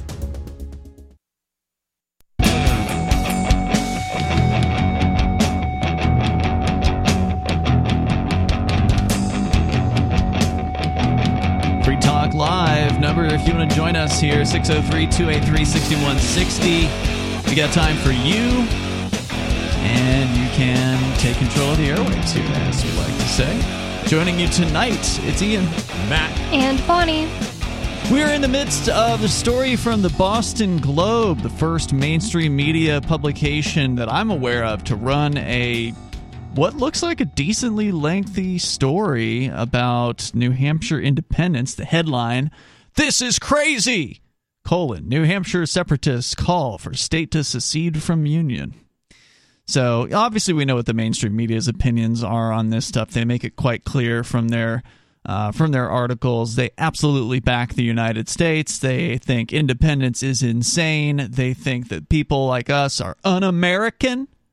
And they actually post a quote here from the House Democratic leader, Rennie Cushing, who he's good on the war on drugs. I've talked to Rennie. He used to be on the Criminal Justice Committee, and I've testified in front of that committee on a number of occasions, but he's obviously a total statist in a lot of other ways. But we're continuing that story here. This is, again, the Boston Globe. So this back to the story. He says, or the lady that wrote this article, although such movements have existed for some time, the calls to splinter from the Union in states including Wyoming and Texas have been spurred by increasing divisions over the results of the federal election and governmental responses to the coronavirus pandemic. During the committee discussion on the proposal Friday, members said that the constitutional ramifications of New Hampshire seceding were not properly addressed during the testimony. That's not true. We absolutely addressed that during the testimony. Yep. I specifically spoke to some of those ramifications. But nonetheless, the proposal, they said, would be in direct conflict with the state and United States Constitution, and that there was, quote, no plan, unquote, for the aftermath. Well, it's true. There's no plan, right? Like, that's true. And as I told the committee chairman when he brought that up to me, person to person afterwards, as we were getting ready to leave, he walked up to me and told me, you know, my objection here is that there's no plan. And I said, well, you can't plan freedom. And that's the problem with these people, is they are sent in their heart. Even the Republicans, this guy's a Republican, right? Supposedly small government, calls himself pro-liberty. He wants a central plan. Yep. That's what they're used to. Yeah. They can't understand anything else. They don't understand spontaneous order. Spontaneous order to them is, like, seriously frightening. That's a really scary thing for them. There's a reason why they're in the state. They're part of the state. And that's why we need to replace them. Yeah, I think you know, I don't know what you're going to replace them with. There's a lot free of staters. Free staters would be great, but there's just so many of them. We need more free staters. We do. We need thousands more people to move here. If you like what you're hearing on this show, if you like the idea of independence, if you think secession is a damn fine idea and you are a libertarian, you understand the non-aggression principle, and you want to actually have a chance at it, this is where it's going to happen. Definitely. But it can happen sooner with you. For everybody that's out there, because I've heard a lot on, like, social media, every now and then, whenever you're talking about independence, whenever there's some news article that somebody shares, the Free State Project will share it, or I'll share it, or whatever, somebody always posts, oh yeah, if you guys secede, I'm there in a second. Yeah, well, no, we'll do the work for you, then you can show up, right? Yeah, you've got it backwards. We need the people who are willing to help make this happen. Man, it's always annoying when Republicans bring up my America, my American flag, my American, rhetoric. But it's just as disturbing when leftists do it. And it sounds like that's what this person writing this article did. Right. The leftists are trying to position themselves as more pro-America than the Republicans. That's insane. Even though they all voted, 100% of the committee voted against this bill. It's cringy to have Donald Trump be your leader and be all proud of it. It's also just as cringy to do that for Joe Biden. Absolutely. He's a criminal. I mean, they're all criminals. Which is why we need to leave. Deshaies, who's one of the state reps who is all in favor of staying with the union in the empire, noted that he consulted with numerous constitutional and legal scholars, said, quote, "There is no way for us to have secession," unquote. He raised the concern that fellow lawmakers might view a vote pushing the measure forward as, quote, "aiding and helping finish this race of New Hampshire secession," unquote, which could lead to political consequences for members. He said, "Secession is not something that can be entertained. Rebellion against the U.S. Constitution is not allowed, and even legislators peacefully proposing such is still a form of rebellion." This is a guy who calls himself a Republican. That's correct. He's 22. And he reeks of hardcore politician already. Mm. Absolutely. You can tell he's got his eyes on D.C. Oh, yeah, he's already running for a school board in his town because being a state rep. They can hold multiple offices. So that's, how power hungry he is. Yeah. Yeah. It's not enough to be a state rep. He's got to be a school board member as well. It's kind of gross. He's absolutely gross. Beware of Brody's. Do not date him. He won't allow you to break up with him. That's right. He is totally a Brody. So, and again, claiming that proposing independence, proposing to let the people vote, that's what we're talking about here. That's what this bill would do, this constitutional amendment. Is a form of rebellion? No. Bonnie did the research. She looked it up. Check Black's Law Dictionary. Rebellion is violence. You have to pick up some sort of weapon and attempt to overthrow by force a standing government, in order for that to be an act of rebellion. It's not just it's not rebellion to say, I think we should overthrow, you can't, that's not rebellion. Okay, that may be conspiracy to rebel or something like that. But it's not about rebellion either to be a lawmaker that says, I'm when it comes on the ballot, I'm going to vote to stay with the union, but I'm also going to let the people have their vote. That's not rebellion. No. Not at all. Oh, let's vote ought to pass and see what the people believe. By definition, this is a constitutional amendment, and we are going through the legal process. There's no rebellion here. This is built into the New Hampshire Constitution. Going on. So another leftist, another House Democrat, Is Piedra, said, quote, "In our discussion, some New Hampshire GOP members were more concerned with whether secession from the United States could be successfully implemented than with the concept itself." So again, just acting all aghast at... Yeah, she wouldn't even consider the concept. She can't even think, or he, or whoever it is. Israel, I'm sorry, it's a man, I think. Israel. I think we talked a lot about the concept. State Democrats indicated they were not satisfied with the outcome, even though it was 21-0, inexpedient to legislate. The same representative, Piedra, said he was, quote, pleased, unquote, with the recommendation, but found the discussion on the bill, quote, eye-opening and very troubling.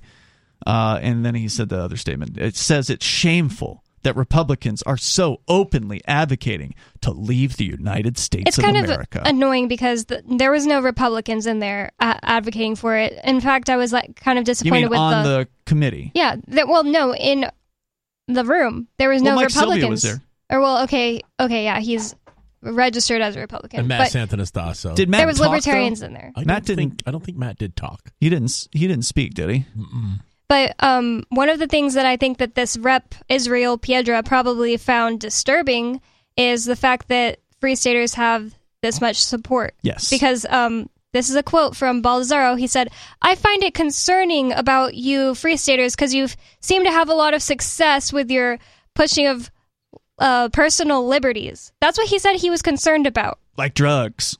And he said he gave different examples, and he tried to make us sound bad after he said that. But he made a Freudian slip saying he's concerned because Free Staters are successful with, you know, getting more personal liberties. Yeah. You know, and I hope that that leftist Israel Piedra or whatever, who wasn't there for the hearing, by the way. He was one of the empty seats. Oh. Mm. Well, I hope he's so freaked out about it that he writes a horrible hit piece against the Free State Project that turns out to be another marketing piece. A recruiting piece, yeah. They do that stuff all the time. So we're going to keep our eyes on this. Again, this was the Boston Globe. I'll put the article up on our social media. You can follow us over at social.freetalklive.com. Check that out. What has happened with Neil Young? Okay, so Neil Young was butthurt that he was on Spotify, and so was Joe Rogan. So the gloves came off. Because Spotify won't fire Joe Rogan. Right. And Neil Young said, you know what? If there's not enough room for the both of us on Spotify. If you don't take Joe Rogan off, I'm out of here. And Spotify said, see ya. Okay, bye. And they decatalogued him like immediately. Apparently that happened against the advice of not only Spotify's people, but also Neil Young's own management was like, what are you doing? What are you doing?